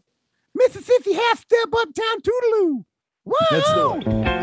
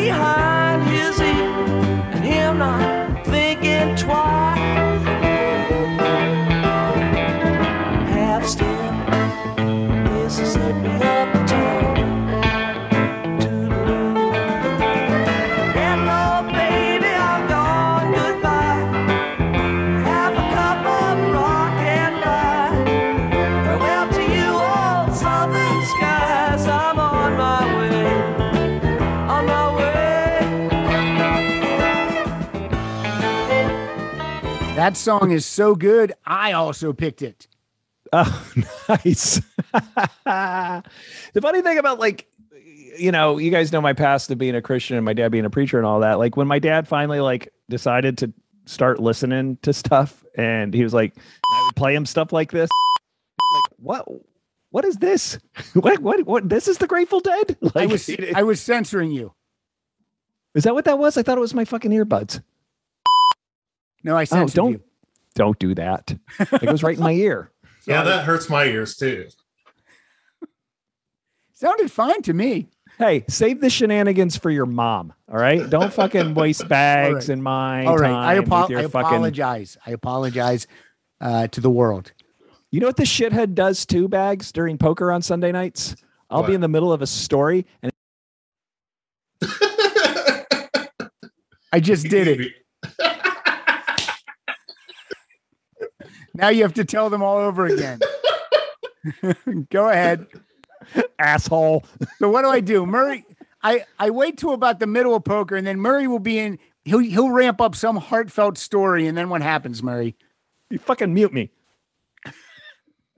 And how long does it take you to realize it? Because everyone starts to crack up immediately. Usually, when I'm talking about my grandfather's death and I see people laughing, I'm like, oh, yeah, he muted me.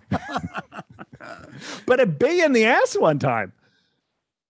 Right? Yeah, I was telling some I was telling some story about a pet that died or something, and you muted me. And everybody's like, Pat, don't be an asshole. We want to hear about the pet. Well, that's uh, that's that that actually that sentence is heard every day here at the house. Okay. uh moving on to Mr. Bagford, an album called From the Mars Hotel. Yeah, from the Mars Hotel. Uh, this was released on June 27th, 1974. Went to number 16. Uh, still self produced by the Grateful Dead. Uh, this is a song that me and Murray usually fight over, uh, playing Name That Tune. And this is uh, Scarlet Begonias. So you're saying this song starts to play and immediately both of you know it. Yes. All right. Let's let's let's uh remember you got to raise your hand, you got to yell your name out. Here we go. What are we doing? And Max. Yeah, uh, go ahead, Michael. Do you know it? Uh, that's Cream Puff War. We played that earlier in the show. You're right. You're right. Very nice. Where were you, Murray? I don't know what we're doing right now. We're playing Name That Tune. Oh, let's play. play Scarlet Murray. Scarlet Hold on, M Suck bags. it, Bagford. What is no! it? What is it, Michael? Uh, it's Scarlet Begonias. All right, let's hear a little more of it. Uh, so ba- M bags has uh, four points so far.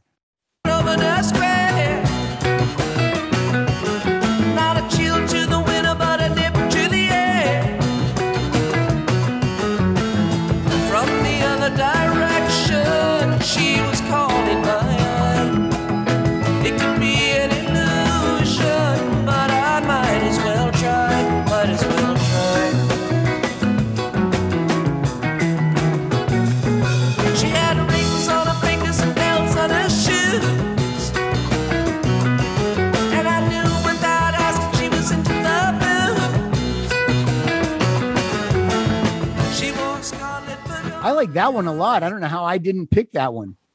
It's excellent. I love it. Yeah. Now, was this around the time they did the Grateful Dead movie bags?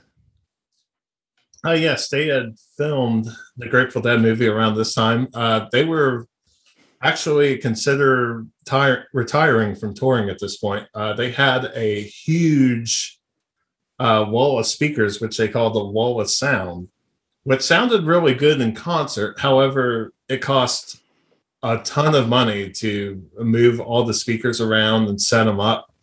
So the band was feeling a lot of stress at this point. So they decided that they were going to stop touring at this point in 1974, nine years into their career. So they went to film the final their final shows at Winterland in October of 1974. And it, it's a great. I watch this a, a lot, man. I still watch it a lot. It's a great live concert. Uh, a lot of weird hippies, uh, tr- uh, really high. A lot of chicks with no bras. It's uh, it's a it's a good what? That's cool. okay. You get to see a lot of cool uh, cool deadhead dancing and there's like a really cool animation sequence that starts Oh, there's a really cool animation and a lot of like like a cool tie dye suit, like a Yeah. full tuxedo that's tie dyed, and yeah, it's really cool. Now let me ask you something. So, uh, so the dead retired. Then I did not know that. Interesting. uh, it didn't last very long. All right. Because how else are they going to make money? Yeah, they started uh, kind of. They found out very quickly that they weren't going to make much money just doing studio albums, so they resumed touring back in 1976. Very good. And Murray, what do you have for us from the Mars Hotel? You know, looking at the track listing, this might be a pretty decent one to introduce them to all uh, new fans. Also, bags. I mean, you got China Doll, Loose Lucy, Unbroken Palace, Ship of Fools. Like, we need another song named Ship of Fools. There's like twelve. But I picked U.S. Blues. Uh, this is one of my favorite Grateful Dead songs. Good one. Here we go.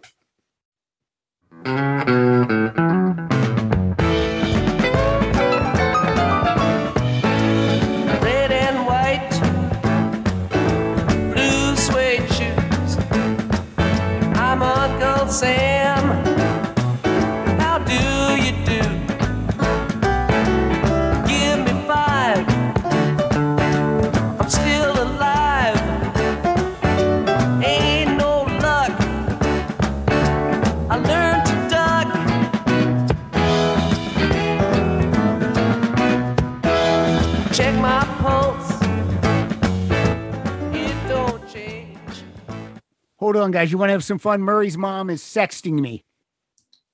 Should, we, should I read this? Should I? Okay. Uh, that's a good song, also, Murray. You're just Yeah, gonna fucking song. pretend like that didn't happen right now. You're just gonna forget that that joke didn't fucking crash into the ground in a flaming ball of unfunny. First of all, joke. I can show you the text. what, are you, what are you talking? You know how your mom is. Oh, I should have never given my mom's number out on a podcast. Oh, along with my kid's address. Maybe your mom can send my kid some stuff, yeah. but don't send what she just sent me. I don't want my kid seeing that. What is your Uh, What is your mom sending your daughter, or I'm sorry, your kid, a, a bunch of tape? Are you editing mom- that my all out? mom, When my mom mails something, she tapes the envelope up like it's uh like it, there's a gold coins in there. It's ridiculous.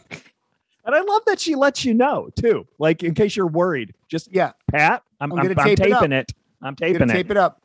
I'm taping and, it. And then, and then they don't know how to mail stuff. It, it, it, if if it's if it's something this big, it comes in a box this big with four pounds of packing peanuts in there, and it's it's taped up to the max. I need a hammer and a chisel to get into the thing. It's terrible. That said, the next song I picked only because my mom's name is Lucy. So here's Loose Lucy. I tell you what's not loose is her packaging. True.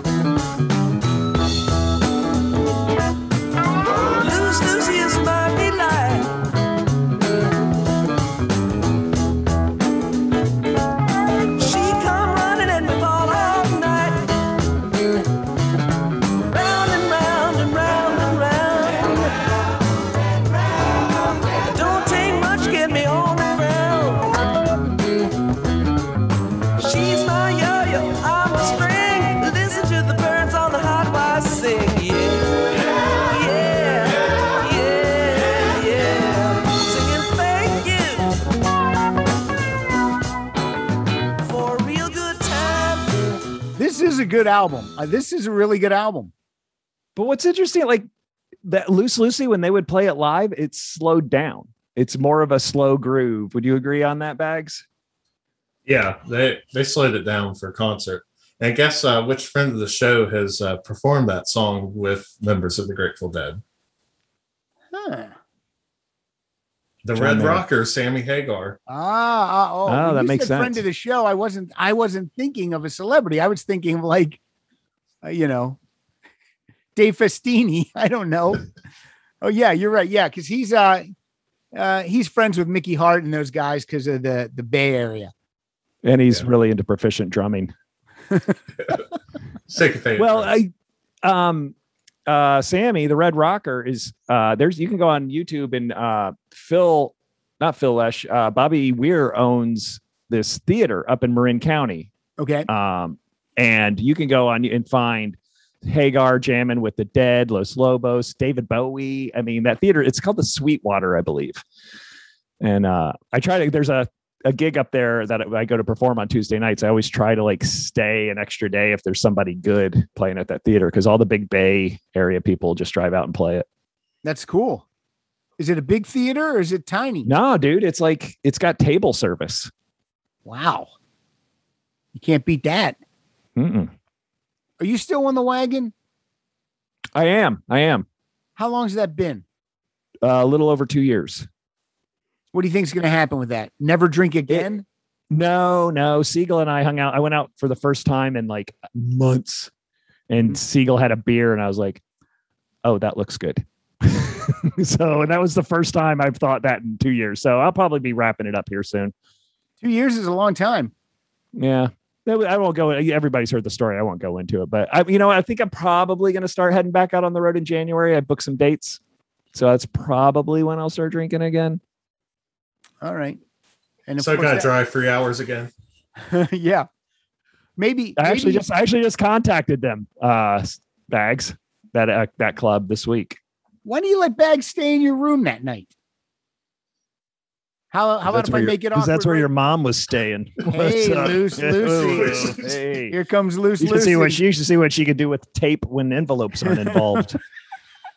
Hopefully, tape your mouth shut. All right, bag. oh, she doesn't want to do that. In keeping in line with what Murray's talking about, you're going to play a song called "Crazy Fingers." Yep. this is off the Blues for Allah album. Went to number 12. The hmm. album went to number twelve. Amazing. Yeah. We know the song didn't. Yeah. Rain falls like crazy fingers, peals of fragile thunder, time. Recall the days that still ought to come. Some sing blue. Hang your heart on a laughing willow. this is a really cool album cover. It looks like it could be an Iron Maiden album cover. Yeah, it's pretty awesome. That's It one of my really favorite cool. album covers by them. I bet when I first con- moved to California, I actually hung out with the guy who designed that Really?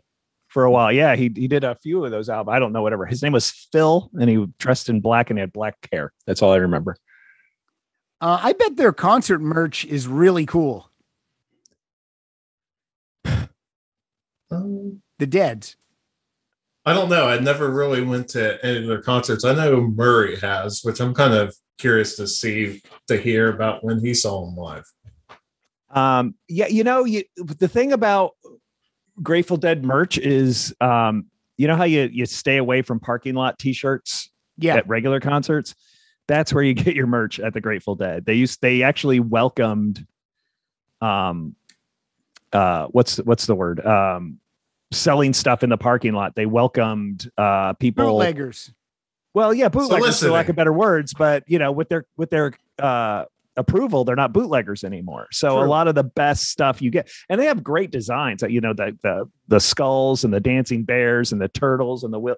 They have great designs, and then fans would take them and build on that, Nice. and that's where you would get most of it. But again, I couldn't get anything because I couldn't bring it home and have evidence that I went. Although I did have one big patch of the lightning bolt skull I got one time, and I don't know where that ended up. Yeah. Did um uh, I had something on the tip of my tongue and I forgot it. And and oh, and they they're fine if you record the shows. Is that yeah true? they Yeah. started yeah when did that i don't know that didn't start in the beginning that's probably started after their after probably around this era when they start when they came back again Actually, that started like in the mid 80s. They were Oh, actually against bootlegging for a while, but the tape trading circles were still kind of big in the 1970s. And that's how kind of a lot of people got into the live Grateful Dead. But they started having taper sections in like 1983, starting around that time. So you started Okay, getting better uh, live sounding stuff at that point. All right. the cool thing about and I, I might have told this story on this show but uh, the cool thing about getting grateful dead tickets back in the 80s was you had to get an index card you had to write murray valeriano four tickets brendan byrne arena new jersey november 14th, 15th, 16th, 17th non-taper section or taper section Ah, and I would put okay. non. So I did, but- and then you put it and you mailed it to Sausalito. And then a month later, you got back and you're like, oh, cool. I got two for Brendan Byrne. I got one for Madison Square Garden. Crap. I got two for RFK. Great. Two for JFK. Oh, I didn't get anything for Alpine Valley. So it was like this kind of like blind mail out you had to Wow, send. I like it.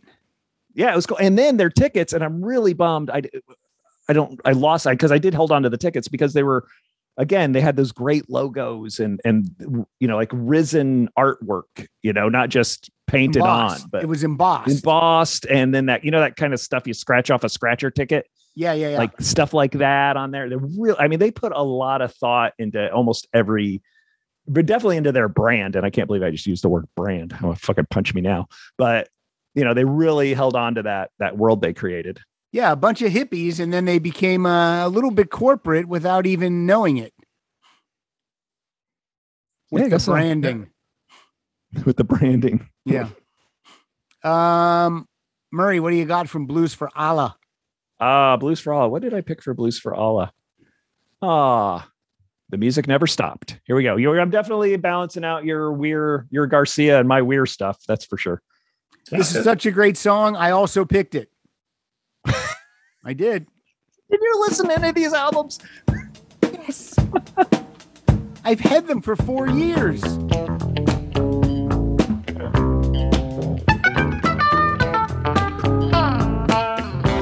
There's mosquitoes on the river.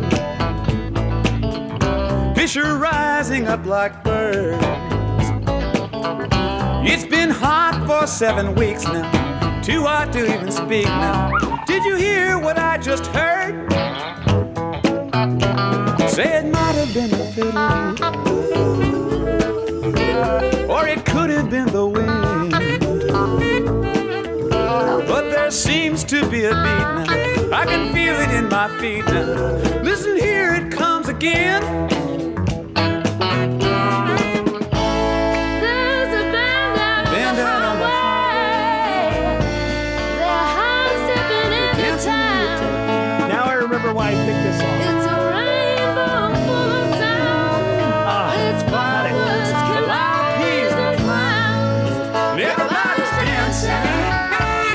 All right. I don't want you you, missed guys, something, Pat. I, I don't want you guys to say anything. All right? Don't say anything. I don't want people to know yet. Don't tell people who that was, okay? You promise? All right, good. You guys are good. Okay. The woman singing uh, the vocal on that track is none other than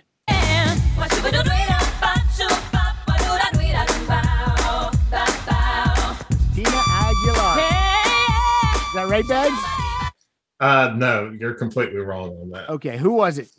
That was Donna Jean Godchaux. That was uh, Keith's uh, wife.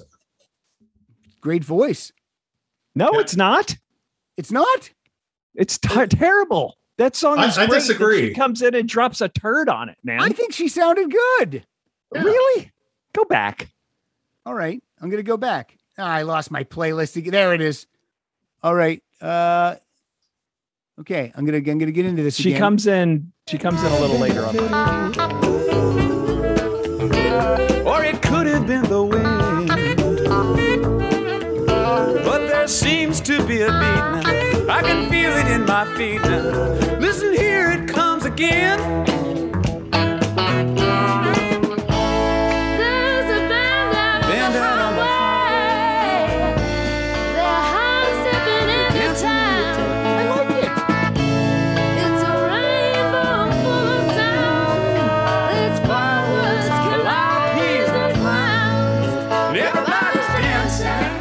Little Janis Joplin in that voice. Mm. Bags, what do you think? Uh, she sounds good on that. There's there's kind of a thing with Donna Jean vocals, especially when it comes to the live stuff. Like there's a lot of playing in the bands where she was on, and it does sound out of tune. Like when she's It's belting, brutal. yeah. But she sounds really good on the record. There's songs that she sounds really good on live. It just kind of depends on the situation. When let's be honest, uh, this is the same with the rest of the band. Yeah, I agree You with know you what I mean? that. You know what I mean? Uh, But here's the deal: if you're already not known for your vocals, don't hire somebody not also known for their vocals. Like, get somebody who can fucking carry a tune. How come Yoko Ono can make a, a living out of singing like that, and this uh, this woman gets taken down by Murray? Yoko was an artist. Donna was in it for the uh, The blow, cash. The Okay, blow. cash, the blow. Well, she came along with her husband, Keith. Yeah. So I think they're a package deal. Like Uh, Stevie and Lindsay with Fleetwood Mac. You got to have both of them.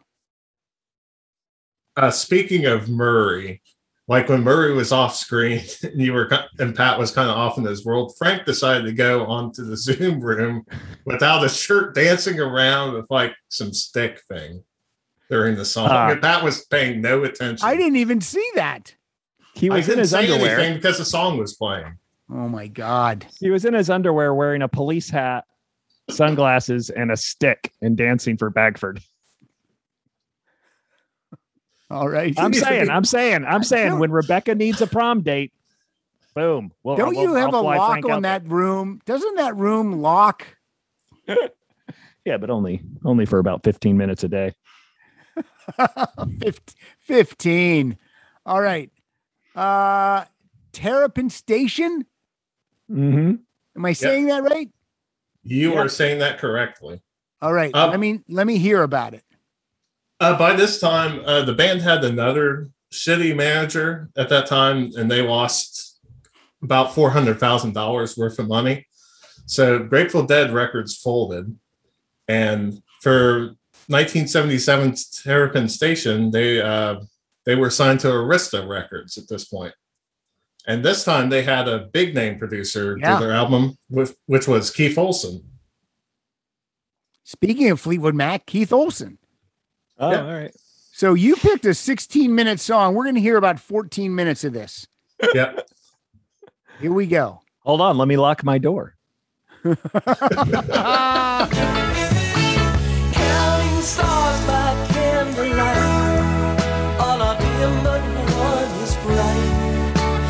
spiral light of Venus rising first shine.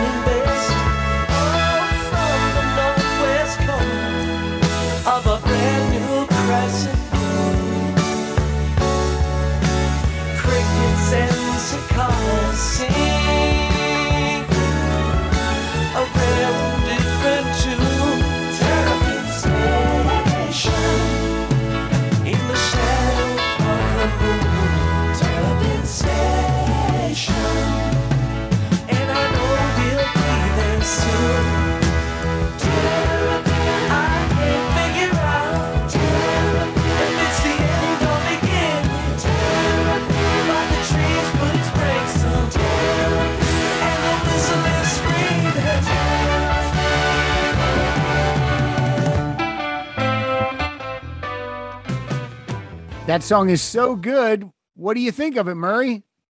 I think I picked it, didn't I? Yeah, you did.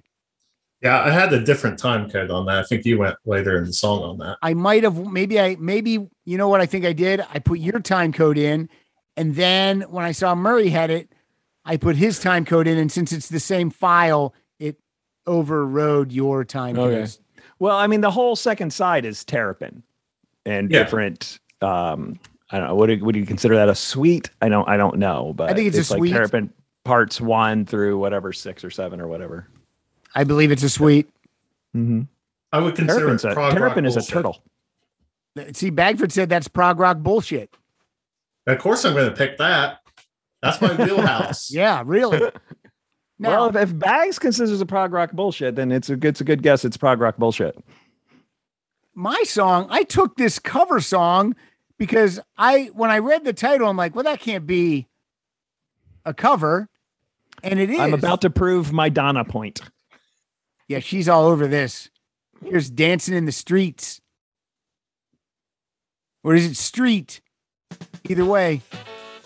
Dancing, dancing, dancing in the streets. Dancing, dancing,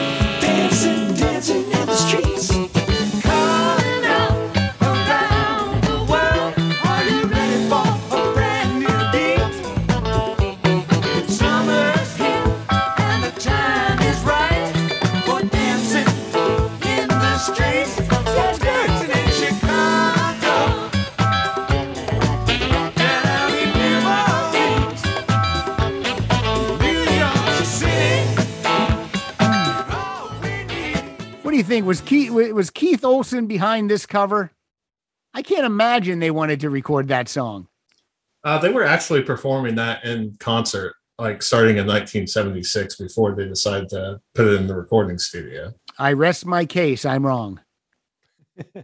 You know, speaking of not being able to harmonize, um, when I, I read that when Jerry Garcia played uh, slide guitar on Teach Your Children, and uh, I read that he did that if only if Crosby, Stills, and Nash would uh, coach them on how to harmonize. Can Who do you think won in that deal? Yeah, I know. Did they fail the class though? the, hey, the slide guitar on Teacher Children's fantastic. The harmonizing on Dancing in the Street blues. Hey, it's Kaley Cuoco for Priceline. Ready to go to your happy place for a happy price? Well, why didn't you say so? Just download the Priceline app right now and save up to 60% on hotels. So, whether it's Cousin Kevin's Kazoo concert in Kansas City, go Kevin, or Becky's Bachelorette Bash in Bermuda, you never have to miss a trip ever again. So, download the Priceline app today. Your savings are waiting. Go to your happy place for a happy price. Go to your happy price, Priceline. Um, we're moving on to 1978. The 80s are coming. This is Shakedown Street, and this is produced by Lowell George of Little Feat. Yes, that's correct. That seems like he was good, he was busy this this era of the set. He was seems- super busy. this seems like a good pairing. Now, Yeah. from accounts that I've heard about him producing the album, he would like show up occasionally and say, "Yeah, that's good," and then Uh-oh. head out or drink a bunch or do some of the cocaine. Blow. them. Yeah. so this was actually produced both by Lowell George and John Kahn, who worked with Jerry Garcia a lot on his side projects. All right, and the song that you have chosen, M Bags. Yeah, this is a kind of a deep cut off the album. I don't. I think they've only performed it like six times live, and this is the ballad off the song off the album. It's uh, "If I Had the World to Give." Oh, okay. All- all right, here we go. Everyone get mellow or get the fuck out. Rock softly. Right.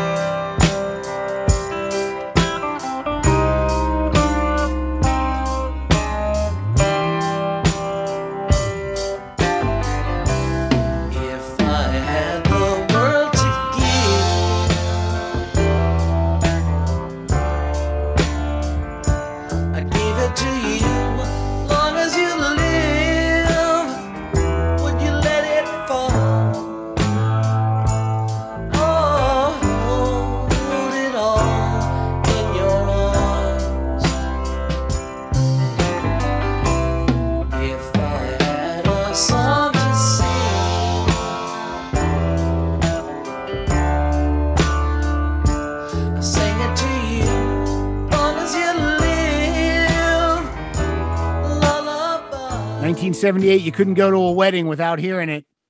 I had the world to give. it's funny. It was the I want to know what love is of uh, that time period. uh, Murray, what did you pick for us? Uh, I'm gonna say another good, another maybe another good introductory album on this. You got Shakedown Street, Fire on the Mountain, I Need a Miracle, Stagger Lee, All New Minglewood Blues. Really great songs.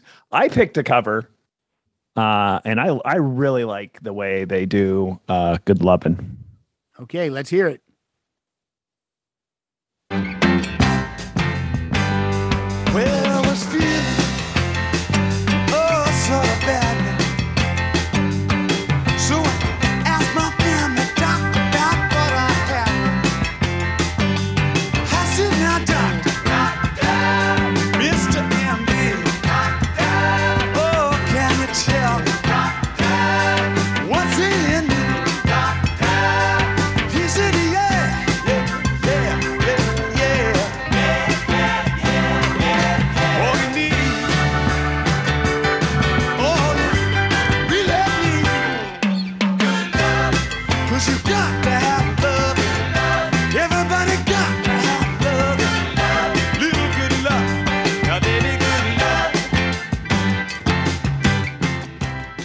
Now, They got a good open. Can you open that? Uh, just just play it from the beginning. I really like the percussion in the beginning of this. Don't you want your daddy? everyone calm down. Everyone calm down. Let me see. Was it cued to the beginning or no? Uh, no, I, if I gave you that cue, then no. All right. Let me find it. You guys talk about amongst yourselves. Have fun. Have fun with it, guys. So does Pat know how uh, cues work usually on the, the show? I don't. I don't know. I think I. I. I don't. You know what? I think he's lying about his music collection. I think he just goes to iTunes and plays whatever uh, forty-five second sample it is. He doesn't own music. Not even going to get into. Yeah, we had it queued at eight seconds. At least I did. Uh, and here we go. We're going to take it from the top. You guys ready? Here we go. Good loving from the top.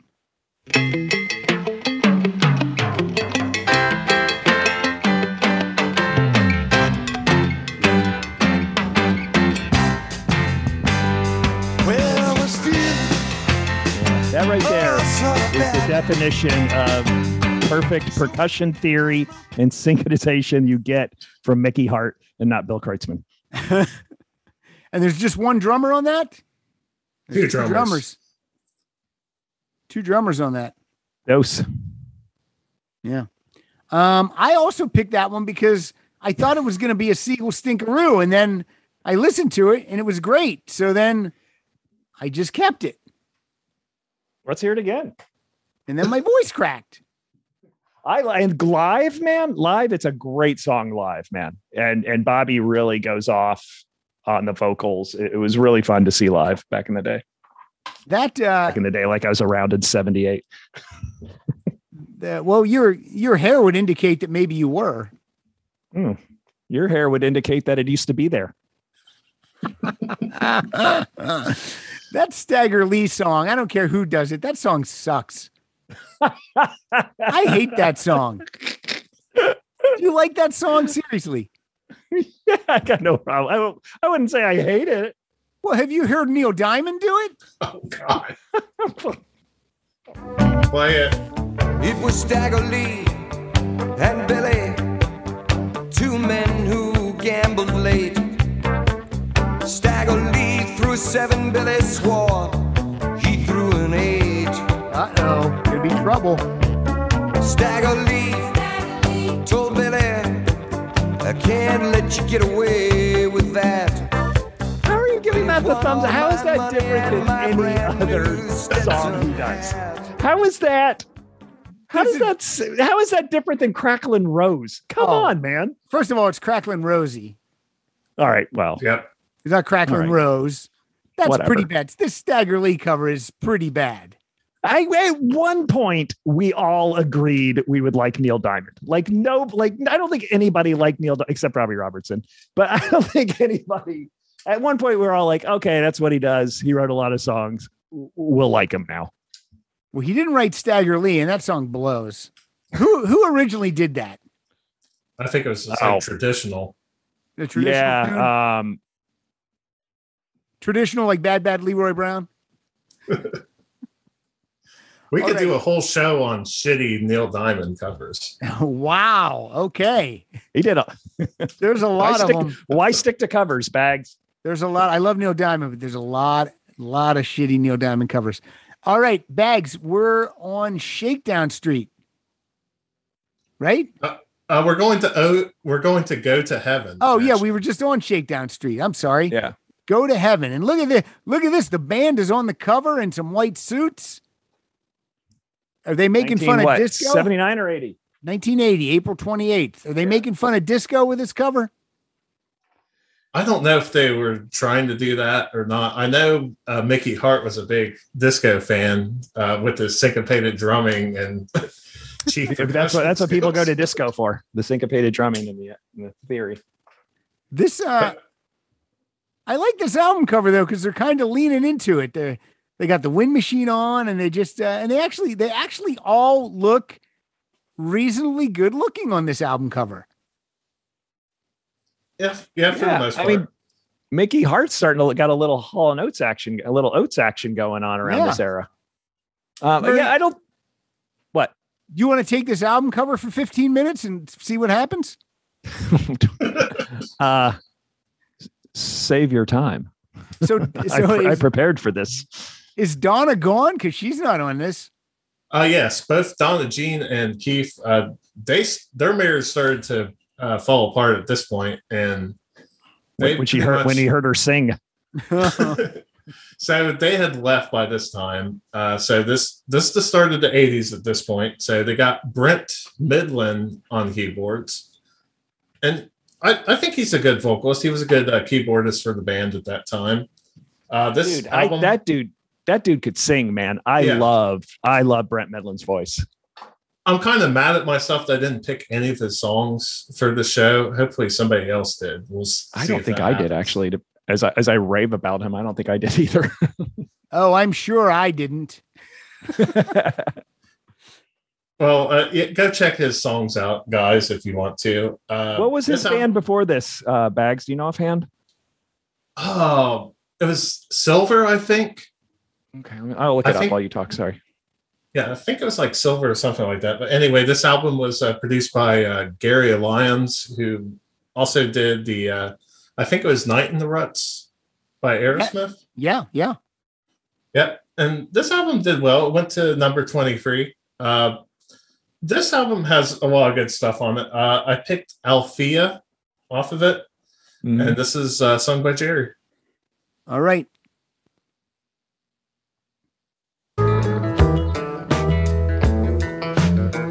I told Althea I was feeling lost,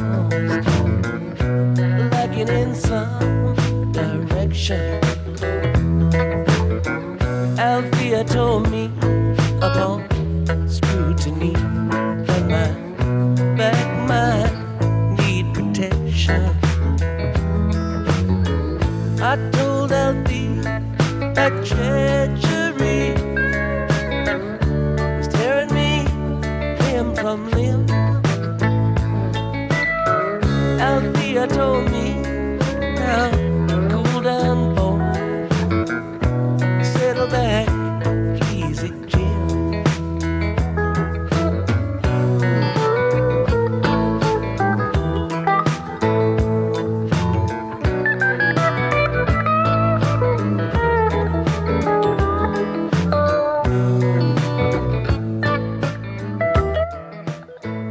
Right, Althea, I like it.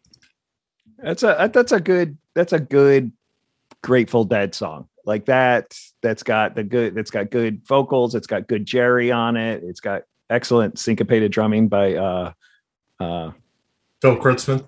Phil- no, no. Mickey Hart. that's a I think that's a good representation of the Grateful Dead, especially around this era.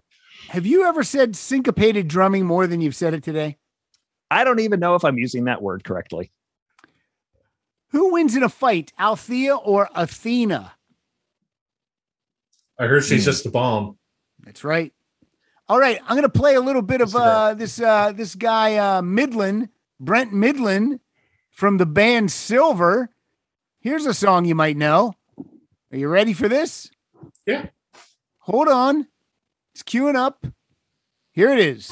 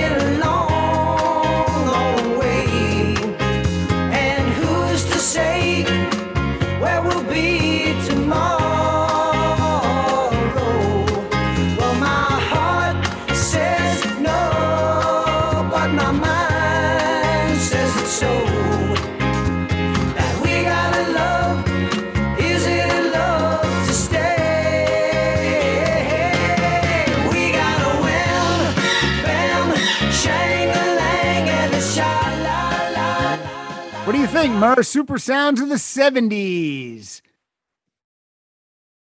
Brent Mydland. He's not singing that, but this is his band Silver. I wonder if he's frozen. I think Murray is frozen. Oh boy. If he's not frozen, it's he's really faking it very well. That might mean he might not have heard any of Silver, That might. Which is great for us. We might have to play it again. Yep. Did he just bail? Did uh, Silver have any other hits, or was that just pretty much it? Uh, let me check that out because I, I actually, I actually have, I have the whole album. He's gone. He'll be back. Um, that was the only single off that album, and uh, it features Tom uh, Tom Leadon on vocals and bass. He was with Mudcrutch, and his uh, his brother was in the Eagles, Bernie Leadon. So uh, that's some info for you. We're Yeah, gonna keep. Murray loves those uh, Tom Petty covers. I heard. Oh, he loves them. Well, we're going to continue without Murray. He'll be back, I'm sure. Uh, he said he just got knocked off. Oh no, he got knocked up. No, knocked off. Okay. um, so Bags, you played Althea, Right. and Murray and I picked the same song. So I'll just play it for Murray and I. This is Alabama Getaway. Nice choice. Yeah.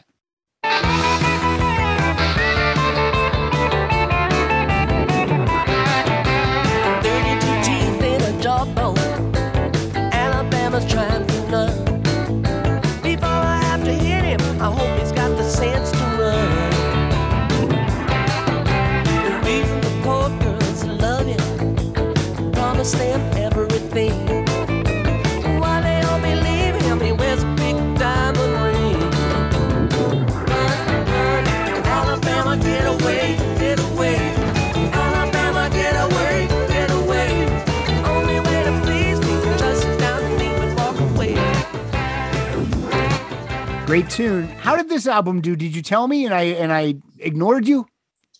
Uh, it did pretty well. It went to uh, number twenty-three on All the charts. They seem to hang out a little bit in the 20s. Yeah, they they actually did pretty well. Consi- you would think that they would have like it go to like a number 171 or something like that. No, yeah, when you're giving me some of these stats, it's way better than I than I assumed they did.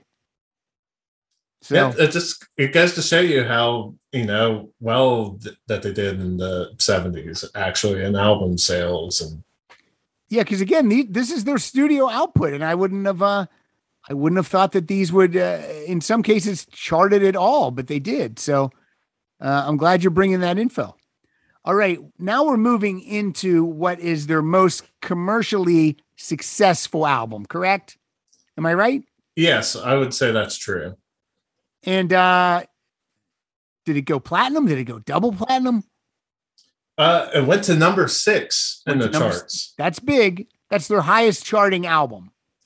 And just like Kiss, it went double platinum. And this is uh this is at the height of MTV. So these guys got to do a video. Yep, and they uh they did a pretty they did a good video for uh, Touch of Grey. Kind of They had did. the skeletons and Yeah, and yeah, it fits their image and their brand. I just clicked to let Murray back in the Zoom room. Here he comes. Hello. Hi Murray. So, uh, thanks for listening to the show and uh, for the play out song. Bags has. pi- I'm kidding, Murray. Murray, you changed angles. You changed lighting. You might have put a little. Uh, Hold on, my whole system's fucked up. Hold on. Uh oh. This stays in, Bags. I'm not cutting this out. it all stays in. Okay, Bags. What's your first song off in the dark? Uh, my song. This is another Bob Weir song. Uh, this is like I think it was the third single off the album. This is called uh, "Throwing Stones." Wait, hold on. Did I miss my song? No. No, Pat had the same choice. Yeah, Okay, Alabama Getaway. We both had. okay, great. Ball just spinning, spinning free. Dizzy with eternity. The sky, brushing some clouds and sea. Call it home for you and me. A peaceful place, a sort of looks from space. A closer look reveals the human race. Full of hope, full of grace is the human face. But afraid, we may lay our home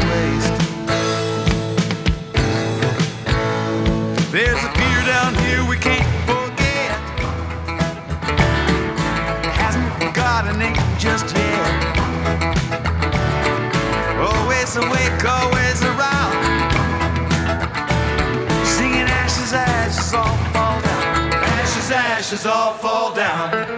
Now watch the ball. Good tune. Yeah. Murray, what do you got from In the Dark? Um, have we talked about this all being their biggest album and all that crap? Oh yeah, While I we was talked all about that. We talked about syncopated drumming and everything. Okay, good, good. What did I pick? Let me see.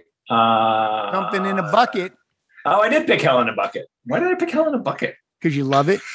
Up and down your carpeted halls. Contrast quite proper. Never mind, I stumble and fall. Never mind, I stumble and fall. You imagine me sipping champagne from your boot for a taste of your elegant pie. I may be going to hell in a bucket, baby, but at least I'm enjoying the ride. At least I'm enjoying the ride.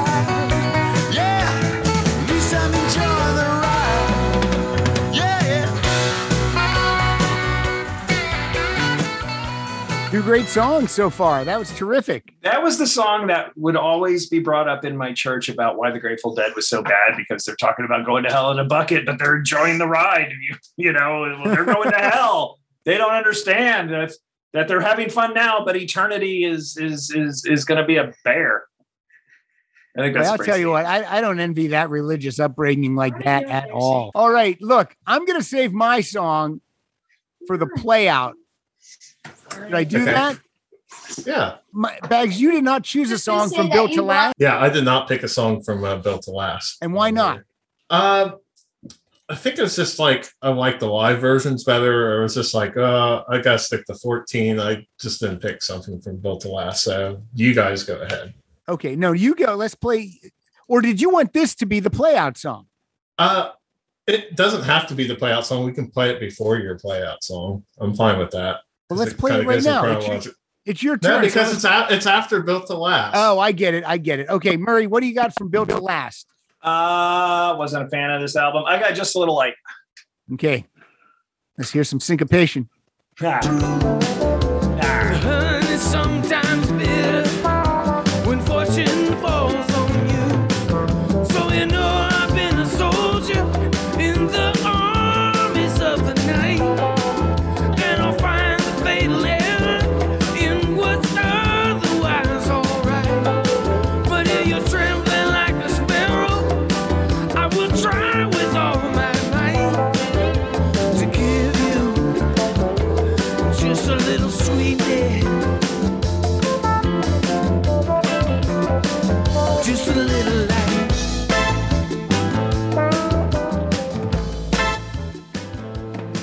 Yeah, not enjoying that. That was Brent on uh, vocals. I didn't like that that much. Okay. I didn't like it. We Didn't know we were rating them all as we went. Yeah, we've been doing it the whole time. I thought we just started. Oh, I uh, I picked the title track, "Built to Last" from "Built to Last" by the Dead.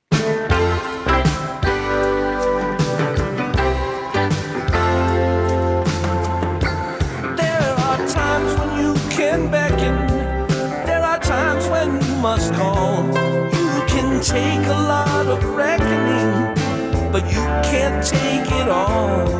There are times when I can help you out, and times that you must fall. There are times when you must live in doubt, and I can't help at all. Three blue stars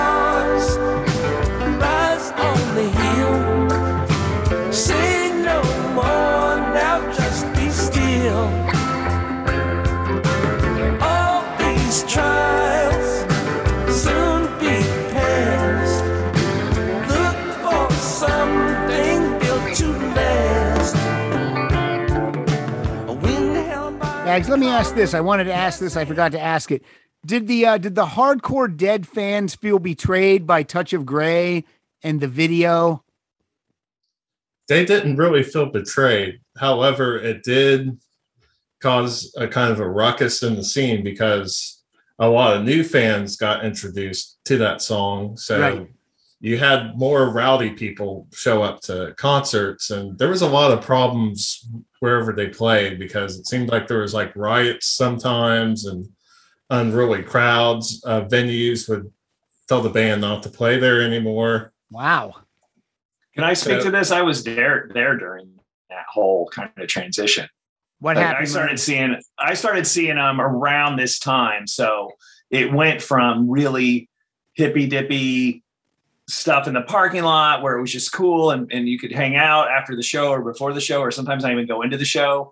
And you know, it was really communal, lots of vendors, you know, you could buy stuff. First time I ever had a falafel in Jersey. Uh, you know, and then when it hit, a lot of drinking came in uh, a lot of like you know frat boys started coming there were fights um and new, when i used to see them a lot in the meadowlands they were the security was already was already known for being rough and they ended up killing a kid Oh, uh, beating him to death uh, a kid named um oh, i forget his name right now a, blank up but yeah so it, it got really rough to where they ended up banning and now i get started i kind of left around 90 stopped seeing them and I think they kind of banned all that uh, parking lot um, vending and uh, kind of community, which killed a lot of deadheads' livestock and livelihood because they would go and sell their wares, and so so it killed a lot of that. I don't know if they ended up bringing it back later on. I mean, there's really only a few more years until Jerry passed away anyway. So, but yeah, it got really. I remember seeing like fist fights in a great show. in a Grateful Dead parking lot, and it was you know backwards hats guys with their Meister Brau and Bud Lights and silver bullets, you know, shotgunning it in the lot, you know, just really, yeah, yeah. All right. Bagford, you got a live. This will be Michael's last song. He's got a live track for us. Tell us about it. Uh, the Grateful Dead never did a studio album after Built to Last. Uh, they were going to make a studio album in the 90s. However, uh, Jerry's health started getting bad again. He would uh, he would relapse a lot. Uh, he actually went into another coma in 1992. Actually, we didn't. I forgot to tell this, but he did go into a huge coma in 1986 before "In the Dark" was released. It was a diabetic coma, wasn't it? Yeah, Yeah. and he pretty much lost the ability to play guitar for a few months after he went for that coma and it took a, a few months for him to regain his abilities but i think just the stress of touring and you know dealing with the the rough crowds it just kind of took a toll on it took a toll on him just being known as the leader of the grateful dead and i think he wanted to kind of do his own thing he was just under a lot of pressure and I think that's pretty much kind of what led, to his death. Uh, but and, and heroin.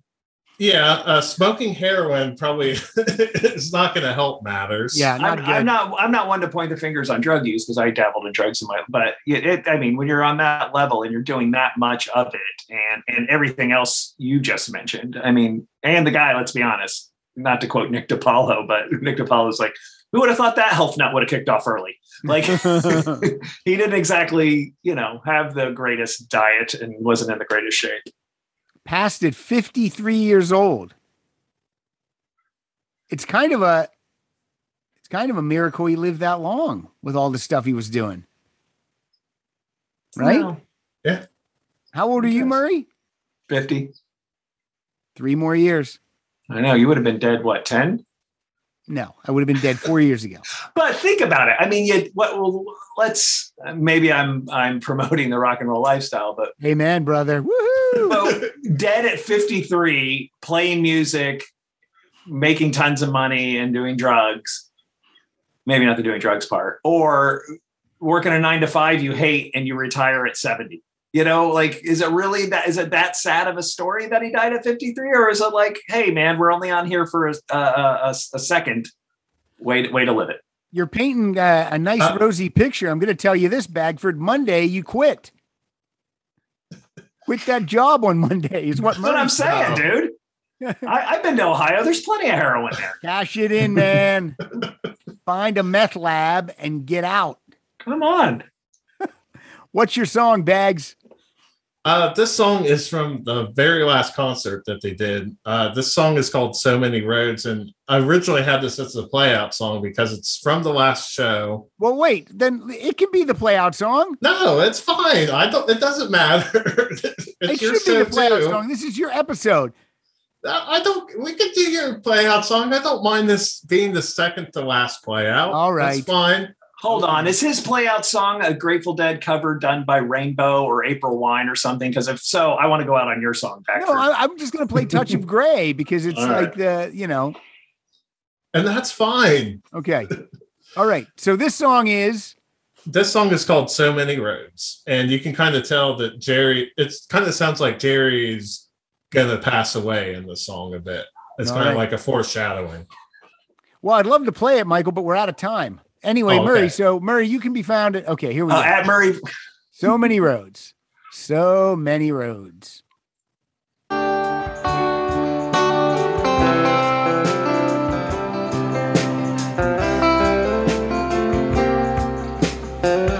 Thought I heard a blackbird sing up on Bluebird Hill. Call me a wine boy,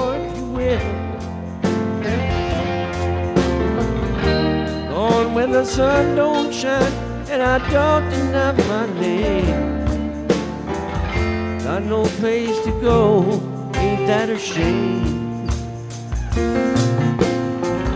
But I heard that Casey whistle, moaning sweet and low. But I heard that Casey when she blow. Down where the sun don't shine underneath the Kokomo. Whining boy got no place to go.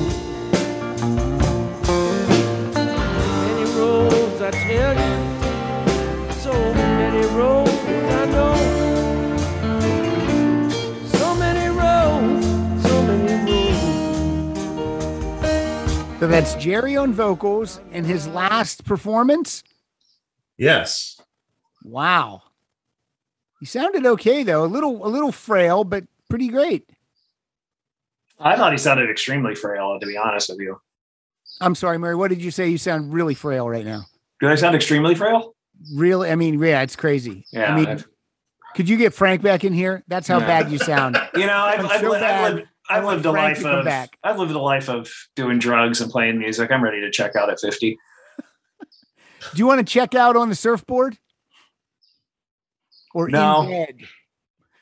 Uh, I don't know. However, I mean- however, I- as long as it's not painful, I'm fine. I, although I don't want to drown. That, that's it sounds terrible. And when I said in bed, I meant napping. Oh yeah, I'll do that.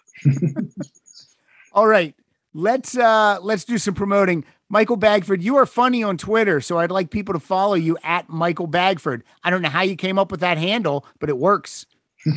That's because nobody used it, so that's Oh, why. Perfect. It. You're the one and only Jagbag. Yep. I bet now if you did Twitter, you'd make you, your handle would be Jagbag. No, it wouldn't be. Oh, okay.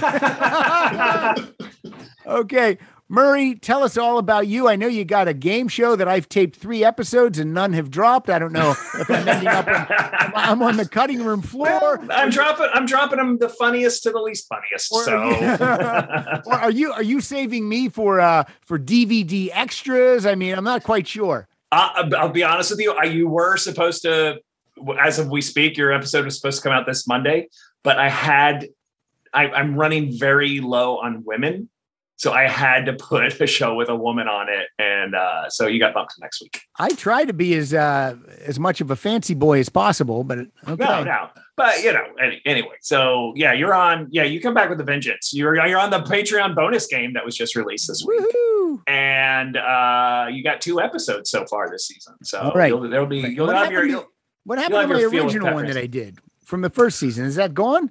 That's gone. It can't even be like bonus content. I don't know. I don't know. It, I made so many mistakes in this getting this game up, man. Like, you know, it's it's a it's a 15 man production, and I'm doing it with two people. So I I ended up. Thank God I've got good friends. Being serious, good friends like Pat, who when I had to call three times and say, ah, I fucked up again. Can you come back? And he's like, Yeah, absolutely, anytime you want. I like doing it. Look, you can tell me that you're not even recording it, and I'd still play it because it's fun. Oh, thanks, man. It is a lot of fun. Bags, thanks for supporting the show too, man. I, I, I see you retweet the show and everything. I really appreciate it. Yeah, I love the show so far. Oh, so far. Okay, and where do we sound find? like a lot of confidence. And, uh, it sounds like you're thinking about Pat's upcoming episodes. Where and where can we see it? YouTube. Uh, what's your, what's your yeah, YouTube it's called channel? it's called for what it's worth, and you can uh, go to youtube.com forward slash c forward slash Murray Valeriano comedy, or you can just Google Murray Valeriano for what it's worth, and uh, there's always links up on at Murray V on uh, Twitter and Murray V comedy on Instagram, and we got Pat Francis coming up. Uh, who else we got? We got Alan Cross, a Canadian uh, broadcaster. We got David Wild coming up. We got uh, yeah, a lot of great, a lot of great people. I got uh, Damien Fahey from MTV's TRL. I'm recording with tomorrow. Dave Holmes is coming up. Cool. I love that you said I need women, and you haven't named one. I, Yet. Telling you. I got all right. Well, I got Allie MacKay coming up from Kevin and Bean out here. Uh, the the morning show. All right. I got uh, who else come? Uh, Mary Gallagher makes her triumphant return. Nice. Uh, yeah, yeah, definitely. Jackie Kashian's scheduled, but she's so busy uh, coming on. Kira Soltanovich is so busy, but sh- she's supposed to be coming on. Um, it seems like the ladies are working and the Yeah. guys aren't. Yeah, Because yeah. every time, like every time I call Jackie or Kira, uh, they're like, can't work working, can't working. Yeah. Every time I call Pat Francis, he's like, I'm, I'm just waiting for you to call. Yeah. Yeah. This show has been lady light too. I'm trying to rectify that, but it's uh it's not for lack of reaching out. Have you tried Laurie Kilmartin? So funny. Again, so busy. All right. She's so she's so big. Although now that Conan's over, I don't know. Maybe she's uh I don't know if she's got a new writing gig yet. But Co- COVID's over? Conan, Conan, Oh, Conan. oh, Conan 19. Okay. Yeah, Conan 19. No, but she, you know, Lori's great, but she's so busy. She's so busy. Silverman, Sarah Silverman. Uh, I have not contacted her. All right. You can follow us at Rock Solid Show. Francis. You can go to rocksolidpodcast.com for all things about the show, t-shirts. I think we're going to have beanies soon for the winter months. Get No shit. What? No shit. Really? Yeah. I was literally just looking at it for what it's worth beanies yesterday. The, they're, they look great. I, I mean, Are, are, are you going through Angelo or are you going through somebody else? through Angelo, he he said, "Hey, what if if I put some of these up? Is that cool?" I'm like, "Whatever you want to put up, put it up." Oh, fuck. All right. Excellent. No, Yeah. excellent. And bags? You got a beanie coming to you, buddy. Is there going to be any beanie babies? okay. You can carry you can carry it in your uh, baby right. bags. You can carry your beanie baby in your baby in your baby bag. Two hours and 26 minutes, guys. Okay. So That's that's actually I I, I should have took the under because I thought we were doing at least three. Well, I had fun. I could have. Uh, By the way, uh, I had to switch computers, but yet I'm still leaning into this microphone um, that's not working on my other computer. So I don't know how to keep doing that. no one will ever see it. There's no Okay. video for this. There's no video. Uh, Michael Bagford, thank you so much for suggesting this topic and for joining us from Ohio. Have a great rest of your day, and I hope you have an excellent week at work. Murray Valeriano, I will see you in an hour and a half so you can win $40 from me. And I am Pat Francis. Thank you, everybody, for listening to the show as always. And here is our playout song, A Touch of Grey. Thanks, guys. Thank you.